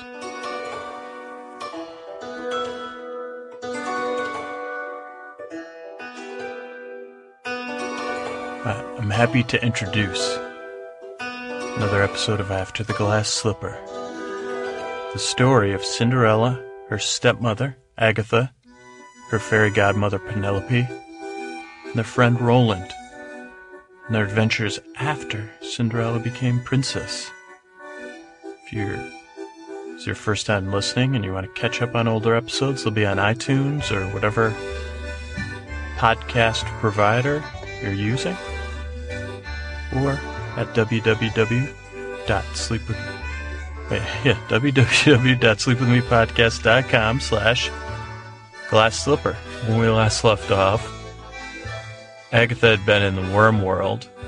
She was worming around. She met some worm. She got trapped in SeaWorld, the Sandhorse version of SeaWorld, which is strange because it's run by sea sandhorses, where SeaWorld is not run by seahorses. But, you know, let's not get into the, let's not get bogged down on details because that was the last episode. But she worked, got with these rebels. She was headed to the surface. God, sand gods forbid what, what is going on in the surface world. So let's get straight into the story and see, you know, what's up? What's going on?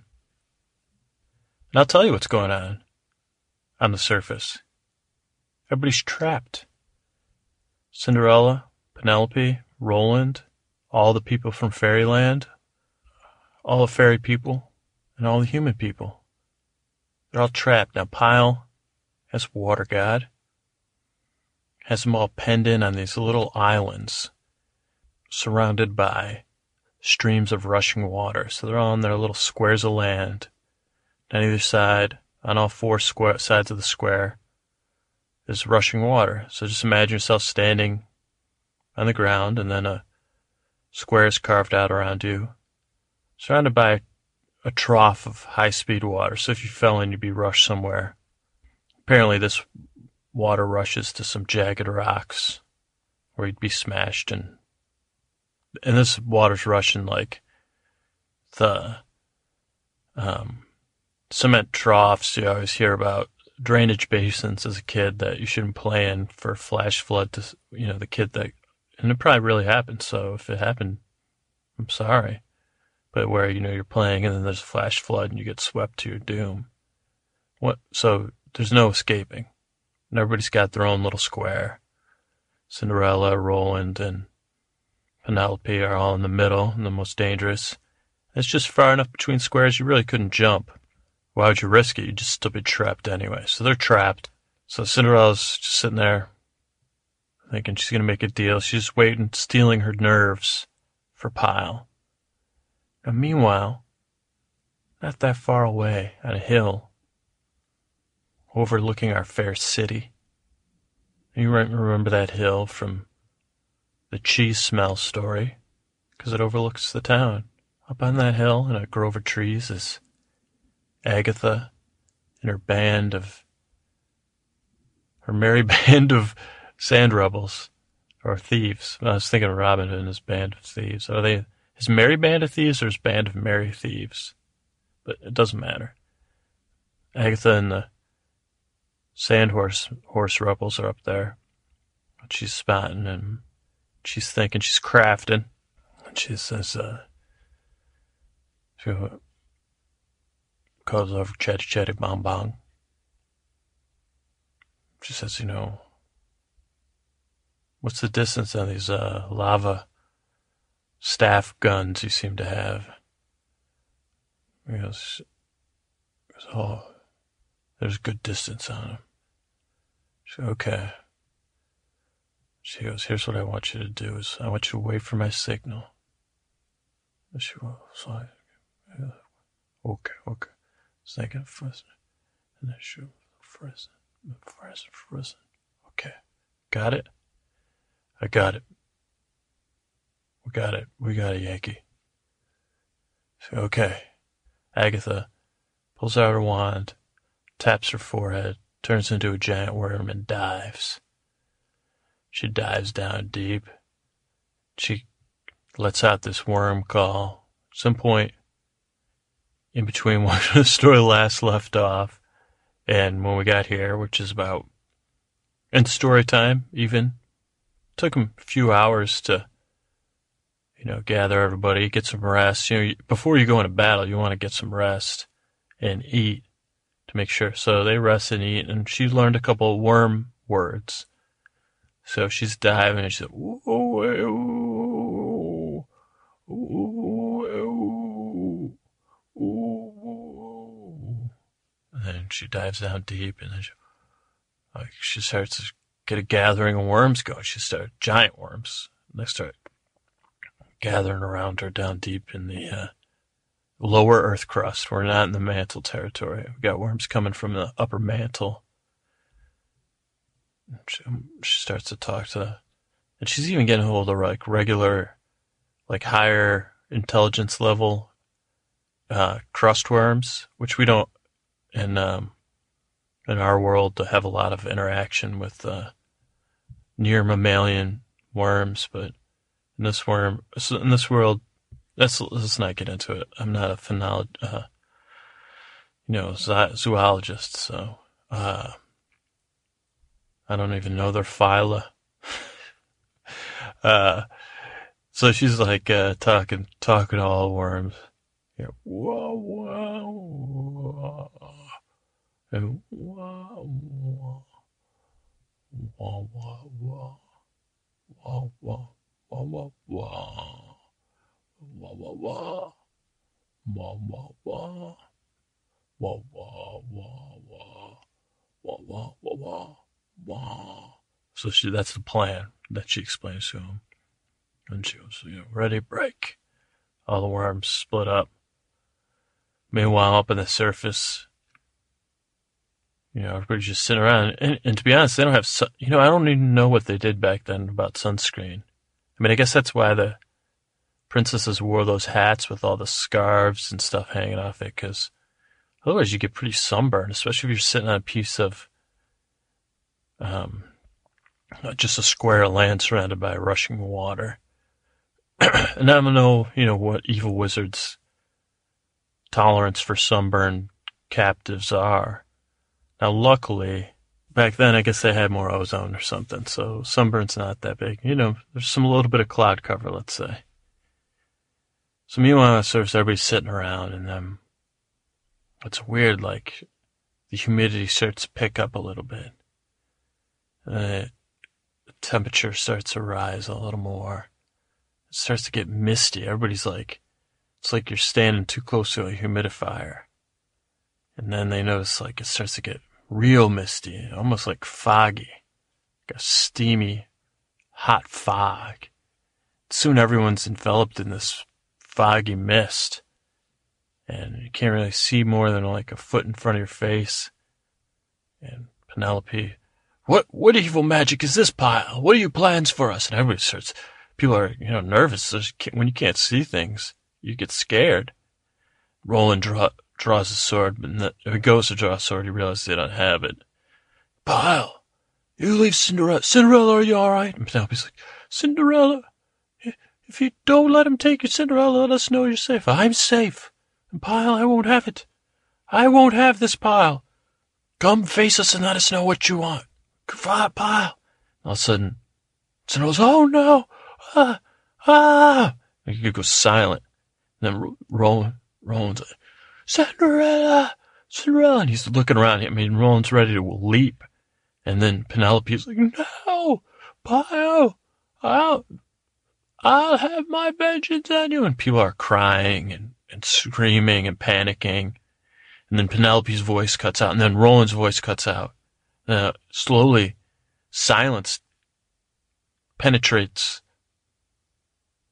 the mist. And I don't know if silence can penetrate it, but becomes pervasive. It's just a silent mist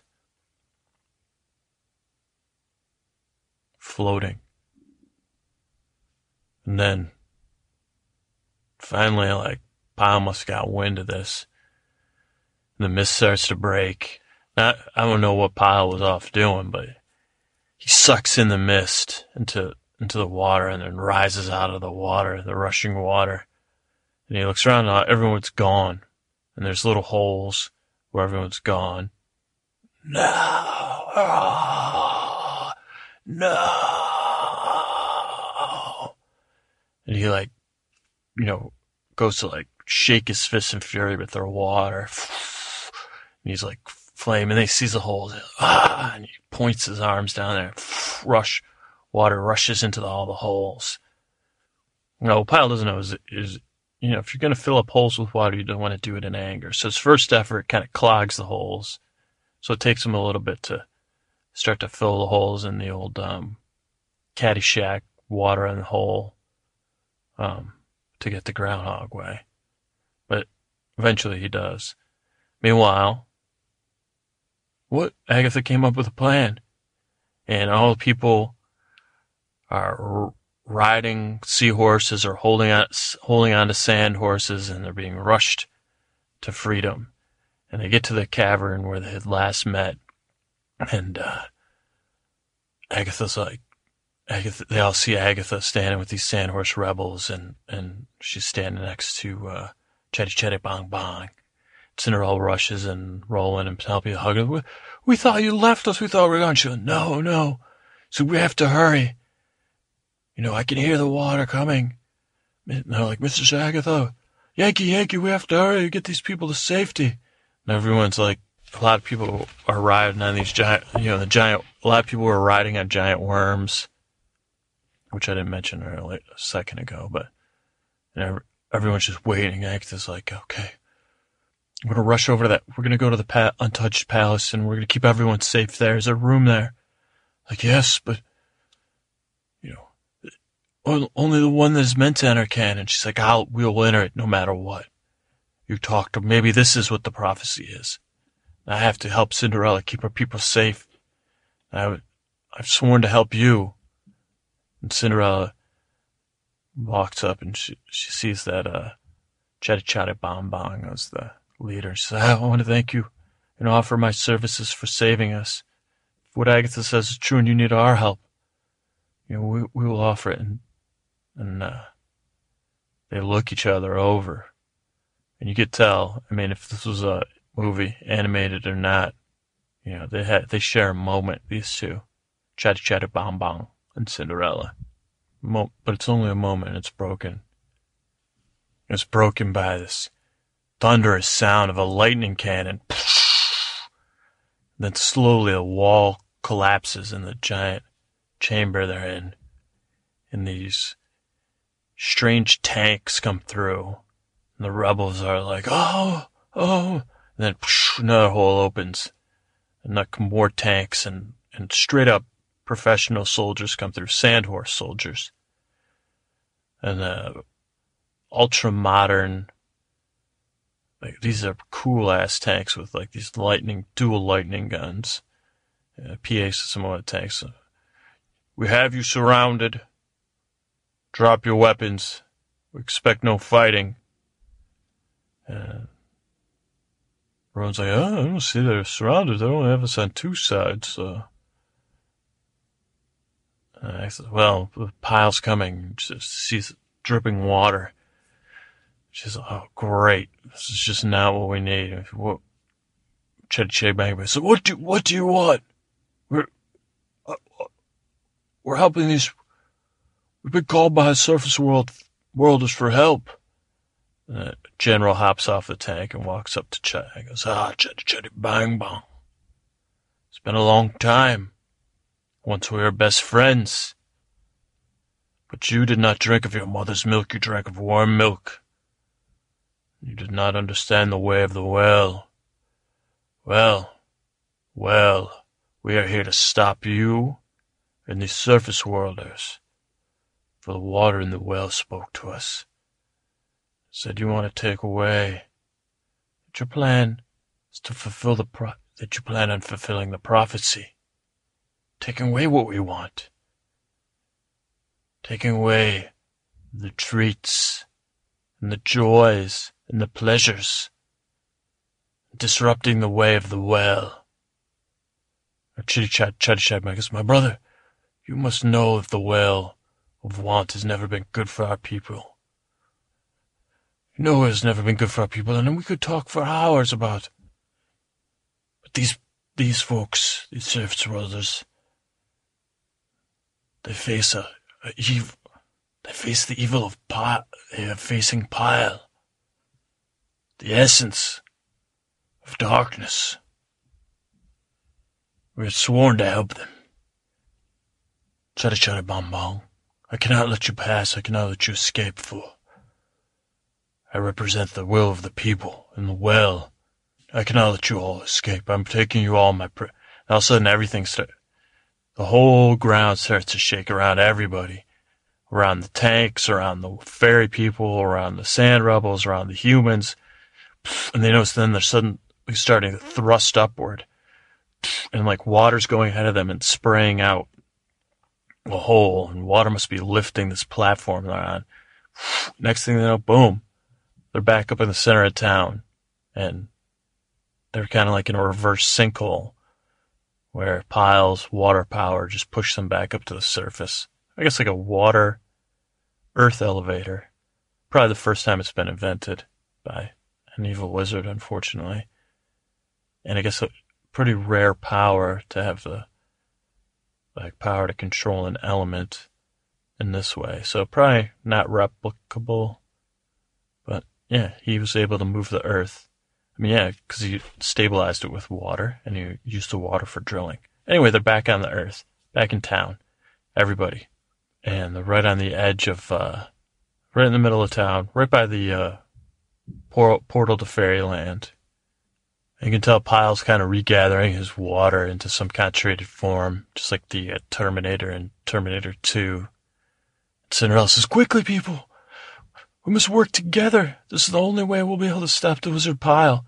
He's gather- regathering his strength right now. If we could all work together, we could become, we could defeat him. And everyone's like, uh, uh, uh, we got lightning weapons. We don't need your help. And Rose's like, we got our lava weapon. Cinderella, you ruined everything. We could have had a perfectly nice life. You know, I, I was a middle class. I had, I had a flower shop. Now I have nothing. And the fairy, you know, I, I've spent every day in my garden in the morning, the afternoon, and I just did my job, and I enjoyed it. And now you, you, you, with your pretty little perfect face and your pouty lips and your button nose, you fucked it all up. Duh. Everybody's just still mad at. Why can't you just like, uh, what? Does anyone have any magic? We just go back in time to the way things were. Oh, even Cinderella, she's she's she's struck by how things have turned against her and how no one. She, she's like negative. What's swooned in a bad way? Like she's about to faint, and she's just like defeat, beaten, defeated. And then Piles, Piles comes strutting in as a water human, about six foot four. Looks just like old Pyle, but slightly translucent. Hmm. And he just chuckles. Ha ha ha ha. Ah, Cinderella, Agatha, thank you for bringing me these fine soldiers of weapons of lava and lightning. Ah, now I can rule the underworld. I already controlled you with the Well of Want. Finally got a grasp of how to use that. You fairy people. I was listening, and you could go back. Would you like to go back to the way things were? I could easily banish these monsters from your land and return you. You could return to doing your work. You, underworld sand people, you could return to doing what you want In exchange for having me as your ruler, doing little chores I assign you. You won't even be aware of it because it'll be from your well of work, or part of getting from the well of want will be accomplishing little tasks I send you out on, conquering this kingdom or that. I can do away with these rebels that don't want to work with me, these rabble-rousing, stone-faced women and puffy-faced grandmothers, and you, Cinderella of all. You know, people are kind of like in shock because, you know, idea of working for Pyle, it, on the surface it sounds good, but, uh, you know, everybody's guts are kind of like, uh-oh, this guy's kind of a jerk. And uh, Cinderella's not sure. She's even she's like, hmm, how am I gonna bargain with this dude? Pyle says, uh, ah, sp- you're speechless, eh? Cinderella said, well, let's make a bargain. Pyle says, there'll be no bargain. My way or you'll die, all of you. Every single man, woman, child, fairy godmother, fairy fa- godfather, fairy cousin father, sand rebel, sand child, sand worms. You either work for Pyle or you die. It is that simple. So who? What choose first?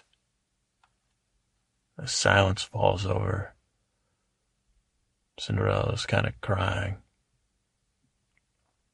Because she, uh, she doesn't know what to do. All of a sudden, the Roland says, I'll choose first.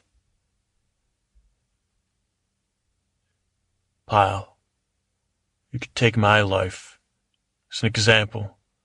I want all you to be safe. I know that that choice will be much easier if you watch me. I know the value of your life will be much more meaningful if you if you see me lose mine. I was ah exactly. He said, "Go ahead, back up towards that portal of monsters," and all the monsters are right up against the portal, snapping and snapping. And um, well, uh, once I, I just have a few things I want to say. One, Cinderella, it's been my honor serving you. And that is enough to make my life fulfilled. I've learned something greater than love called service to a leader, a real leader that has caring. And Roland starts this long speech. He's quoting Larry of Ladybird and these these other childhood heroes like um, the Elfkins, which was a another story his mom used to tell him about these elves that lived in the woods. And he's just going on and on. And meanwhile, you know, Agatha and Penelope, they're watching Cinderella. They can't believe Cinderella's broken. And Chatty Chatty Bong Bong, his, their hearts are breaking. The monsters are like Roland's backed up. He's speaking. He's right against the thing, and the monsters are banging against the thing. Like I said, and Chatty Bong Bong even sees like this evil mutated acid spitting worm monster.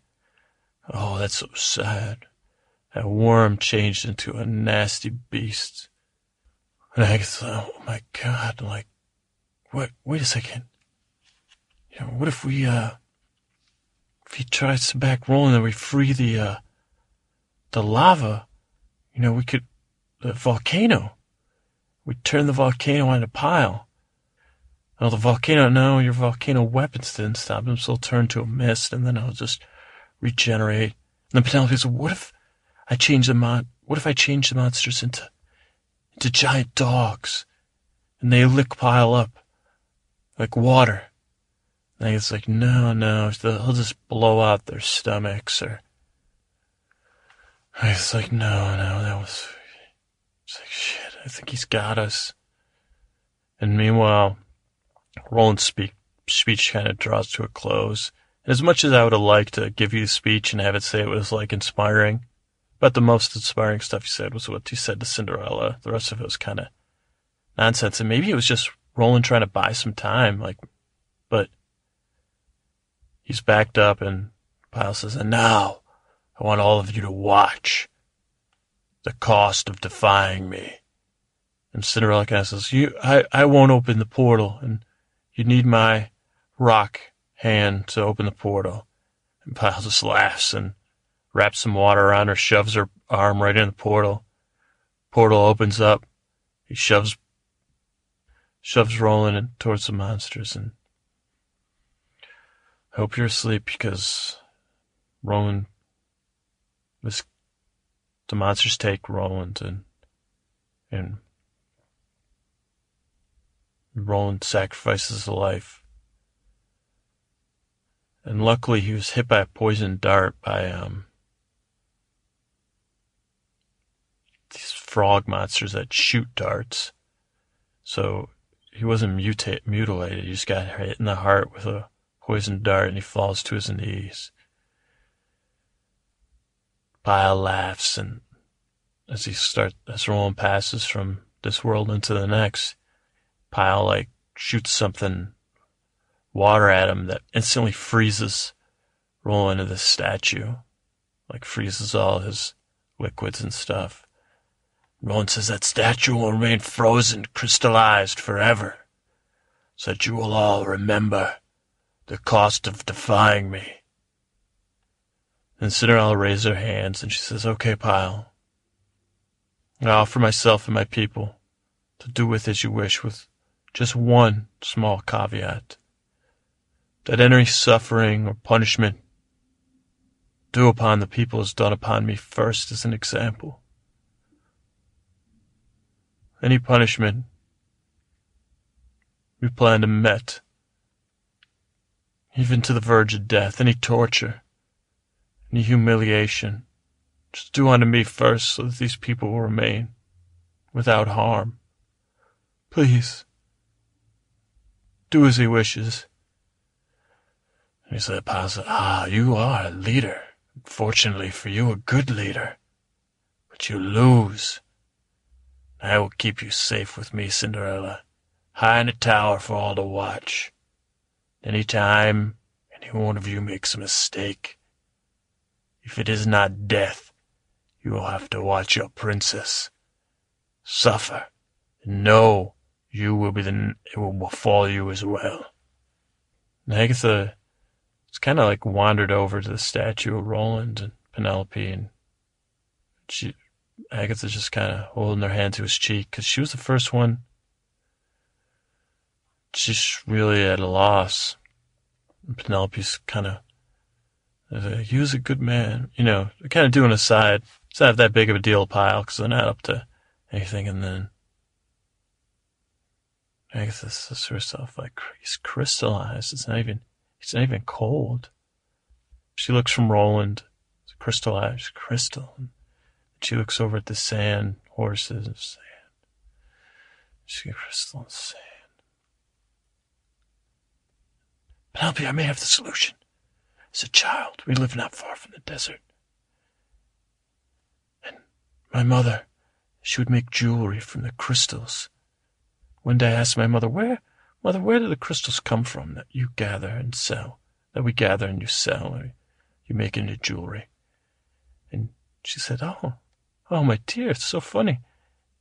She goes, We make our living from sponge poop. So, dear, this is these sponges that live in the desert and they wait for rainfall. And they suck in the rainfall and they use uh, everything in the rainfall to fuel their bodies. And the only thing left are these crystals, and that's their poop. She goes, The sponges poop crystals. No one knows that they're wearing jewels of poop. Sponge poop. Isn't that funny? But Penelope just stares at her like, shit, you gone bonkers, son. And Agatha says, don't you get it? Just change all those monsters into sand sponges now. Giant sand sponges. And then Penelope gets it. She busts out her wand. And Penelope she goes, Did you hear that, fairies? Sand sponges now. Every monster. And there's like about 60. So they start shooting their wands at the sand, the sponge, uh, the monsters, change them to sand sponges. Agatha's like, throw the sponges at Pyle. And this Pyle's like in the middle of, you know, his James Bond victory speech where he's not even killing James Bond. He's like already beaten. Bond already gave up. And then people start picking up the sponges and throwing them and grab a sand sponge. Everyone grabs sand sponges. They're throwing them at Pyle. People are running and shoving them on Pyle. Pyle's getting hit by sponges. Sponges just start slurping them up. And these sponges, I mean, they're in the desert. So they're, I mean, you remember the ShamWow? I mean, these sponges are like billion times more absorbent. They have to suck the dew out of air to survive. And I mean, any rainfall at all, they absorb, absorb it, any moisture. So they suck more, they suck Pyle dry. And Pyle's trying to fight. And these sponges, they ain't letting go of the liquid. Then Cinderella's like, hurry, gather the sponges up, gather them up. Throw them in a, grab a bucket. And they throw the bucket and they gather all the sponges up. And, and Pyle's stuck in these sponges and, and she says, place the bucket. Place the bucket next to, next to Roland. So they push the bucket over next to Roland. Meanwhile, Cinderella's got her hand in the, the portal, you know, to keep it open. What, you, what, what Agatha didn't say, Agatha's mom might not have known this, it takes like hundreds of years of slow digestion to break down the elements of water and turn them into crystal for these sponges. And so and it's incredibly painful for the water. So Pyle's about years and years of torture in this bucket. And even though water technically, and he starts letting, he's just letting out these eh, horrible screeches and everyone's covering his ears. Horrible. So Cinderella just pulls her arm out from the portal and the portal shuts and you can barely, if you stand close enough to the portal, you can hear the horrible sound, but obviously it kind of taints fairyland forever. That there's, he's just going to be tor- slowly digested and turned into crystal inside these sponges forever. Or close to, for, for him, it's going to feel like 10 lifetimes. everyone's gathered around the portal and kind of, they're all in shock. And Cinderella turns to Agatha and she says, Stepmother, you saved us. The rebels go, It's true, you are the one from the prophecy. And everyone gathers in, even the, the, the, uh, sand soldiers, they seem to be shaken out of some daze. And every, most people are in a daze. I mean, their world's really been turned upside down and they, a lot of people go to their knee and they bow to Agatha and they're like, our new queen, Yankee, Agatha, we salute you. The prophecy is proven true. Yankee, Agatha, untouched palace awaits you. I know these are your people to rule as well. And then the fairies go on their knees and the humans. So you, you saved us from the wizard Pyle. You know, everyone's just in, in shock, like she, almost like she's a demigod come down from the heaven. And, uh, they're all on their knees bowing. They're like, Yankee, you could live in the surface world and our world, but we will all bow to you as queen. And Agatha looks, and she, even Cinderella says, you know, she puts her hand on the stepmother's back and steps behind her. She's like, I think, I think it's, this is right. You always wanted to live in the palace. Now I know why, stepmother. For you, you're the queen she goes to take her crown off, which has amazingly and unexpectedly remained on Cinderella's head this whole time. We've almost been unaware of it because she's been on a quite a whirlwind in the past couple weeks. And Agatha stops her and she says, No, Queen I'm not. And this man, she looks, points over at Roland.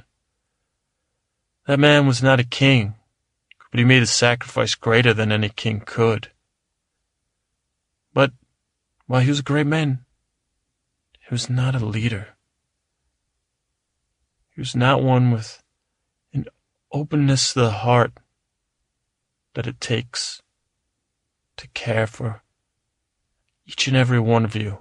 And I do not have that. I am a schemer. I can come up with plans and I'm swift on my feet, right? I'm smarter than most of you folks. Let's not beat around the bush. And I like that these sand people think I'm a beautiful woman. And like some of you, some of you, I won't be forgetting. But this is a queen. Beauty aside, queen or a king it is not what is on the outside that matters. Well, I guess it's not on the inside really either. It's something that goes well beyond that. Something I don't have, but you do, Cinderella. Sandhorse people, you might not know Cinderella. This is my stepdaughter, Cinderella. I was a terrible stepmother to her, tortured her, threw her, made her count lentils one time, covered in ash. Made her life quite unpleasant with my two daughters, who I haven't seen in a while, but I know they're among all you humans in here somewhere. But she is the right one. Maybe your prophecy was a bit off. But Cinderella is a worthy leader, and over the past few times I've heard a lot of people say, oh, Cinderella this, oh, Cinderella that, oh, the old life, oh, it's so great, oh, well, it's all garbage, you people. For as long as this woman lives, she will treat you with fairness and goodness. She is our queen. With that, Penelope gets on her knees, kisses Cinderella's hand. And I would be honored to serve you, queen. if you'll have me. Cinderella's so touched she's speechless. And I kind of speechless. I mean, Cinderella should be queen, and Agatha's come a long way since she started out as just a a patient stepmother. Was I think the first or second episode, just waiting her time to get into the castle, and that's all she seemed to have wanted. But Agatha seemed to have come a long way, and so Cinderella. And Roland obviously has come a long way. He's not with us anymore. And I'm sorry. Those of you that planned on wedding Roland or loved him. But he's a hero and will always be. Penelope, she seemed to come a little bit of ways. Not quite as far as everyone else, but I think she's grown. And folks, this is I didn't. I wasn't sure tonight would be the uh, last episode of the season for after the glass slipper, but this is an end for now, and we'll still have episodes, but it won't for a little while. We're going to take a break from this story because it's in a good place to take a break because everything's good, and I'm sure things won't be good for long. But let's give these people a chance to recover.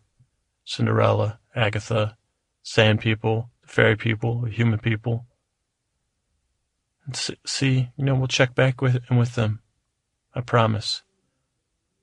And thanks for sticking out and enjoying this story, if you have, or the parts of it that put you to sleep. I hope at least a tiny part of the story found its way into your heart or into your dreams. Okay?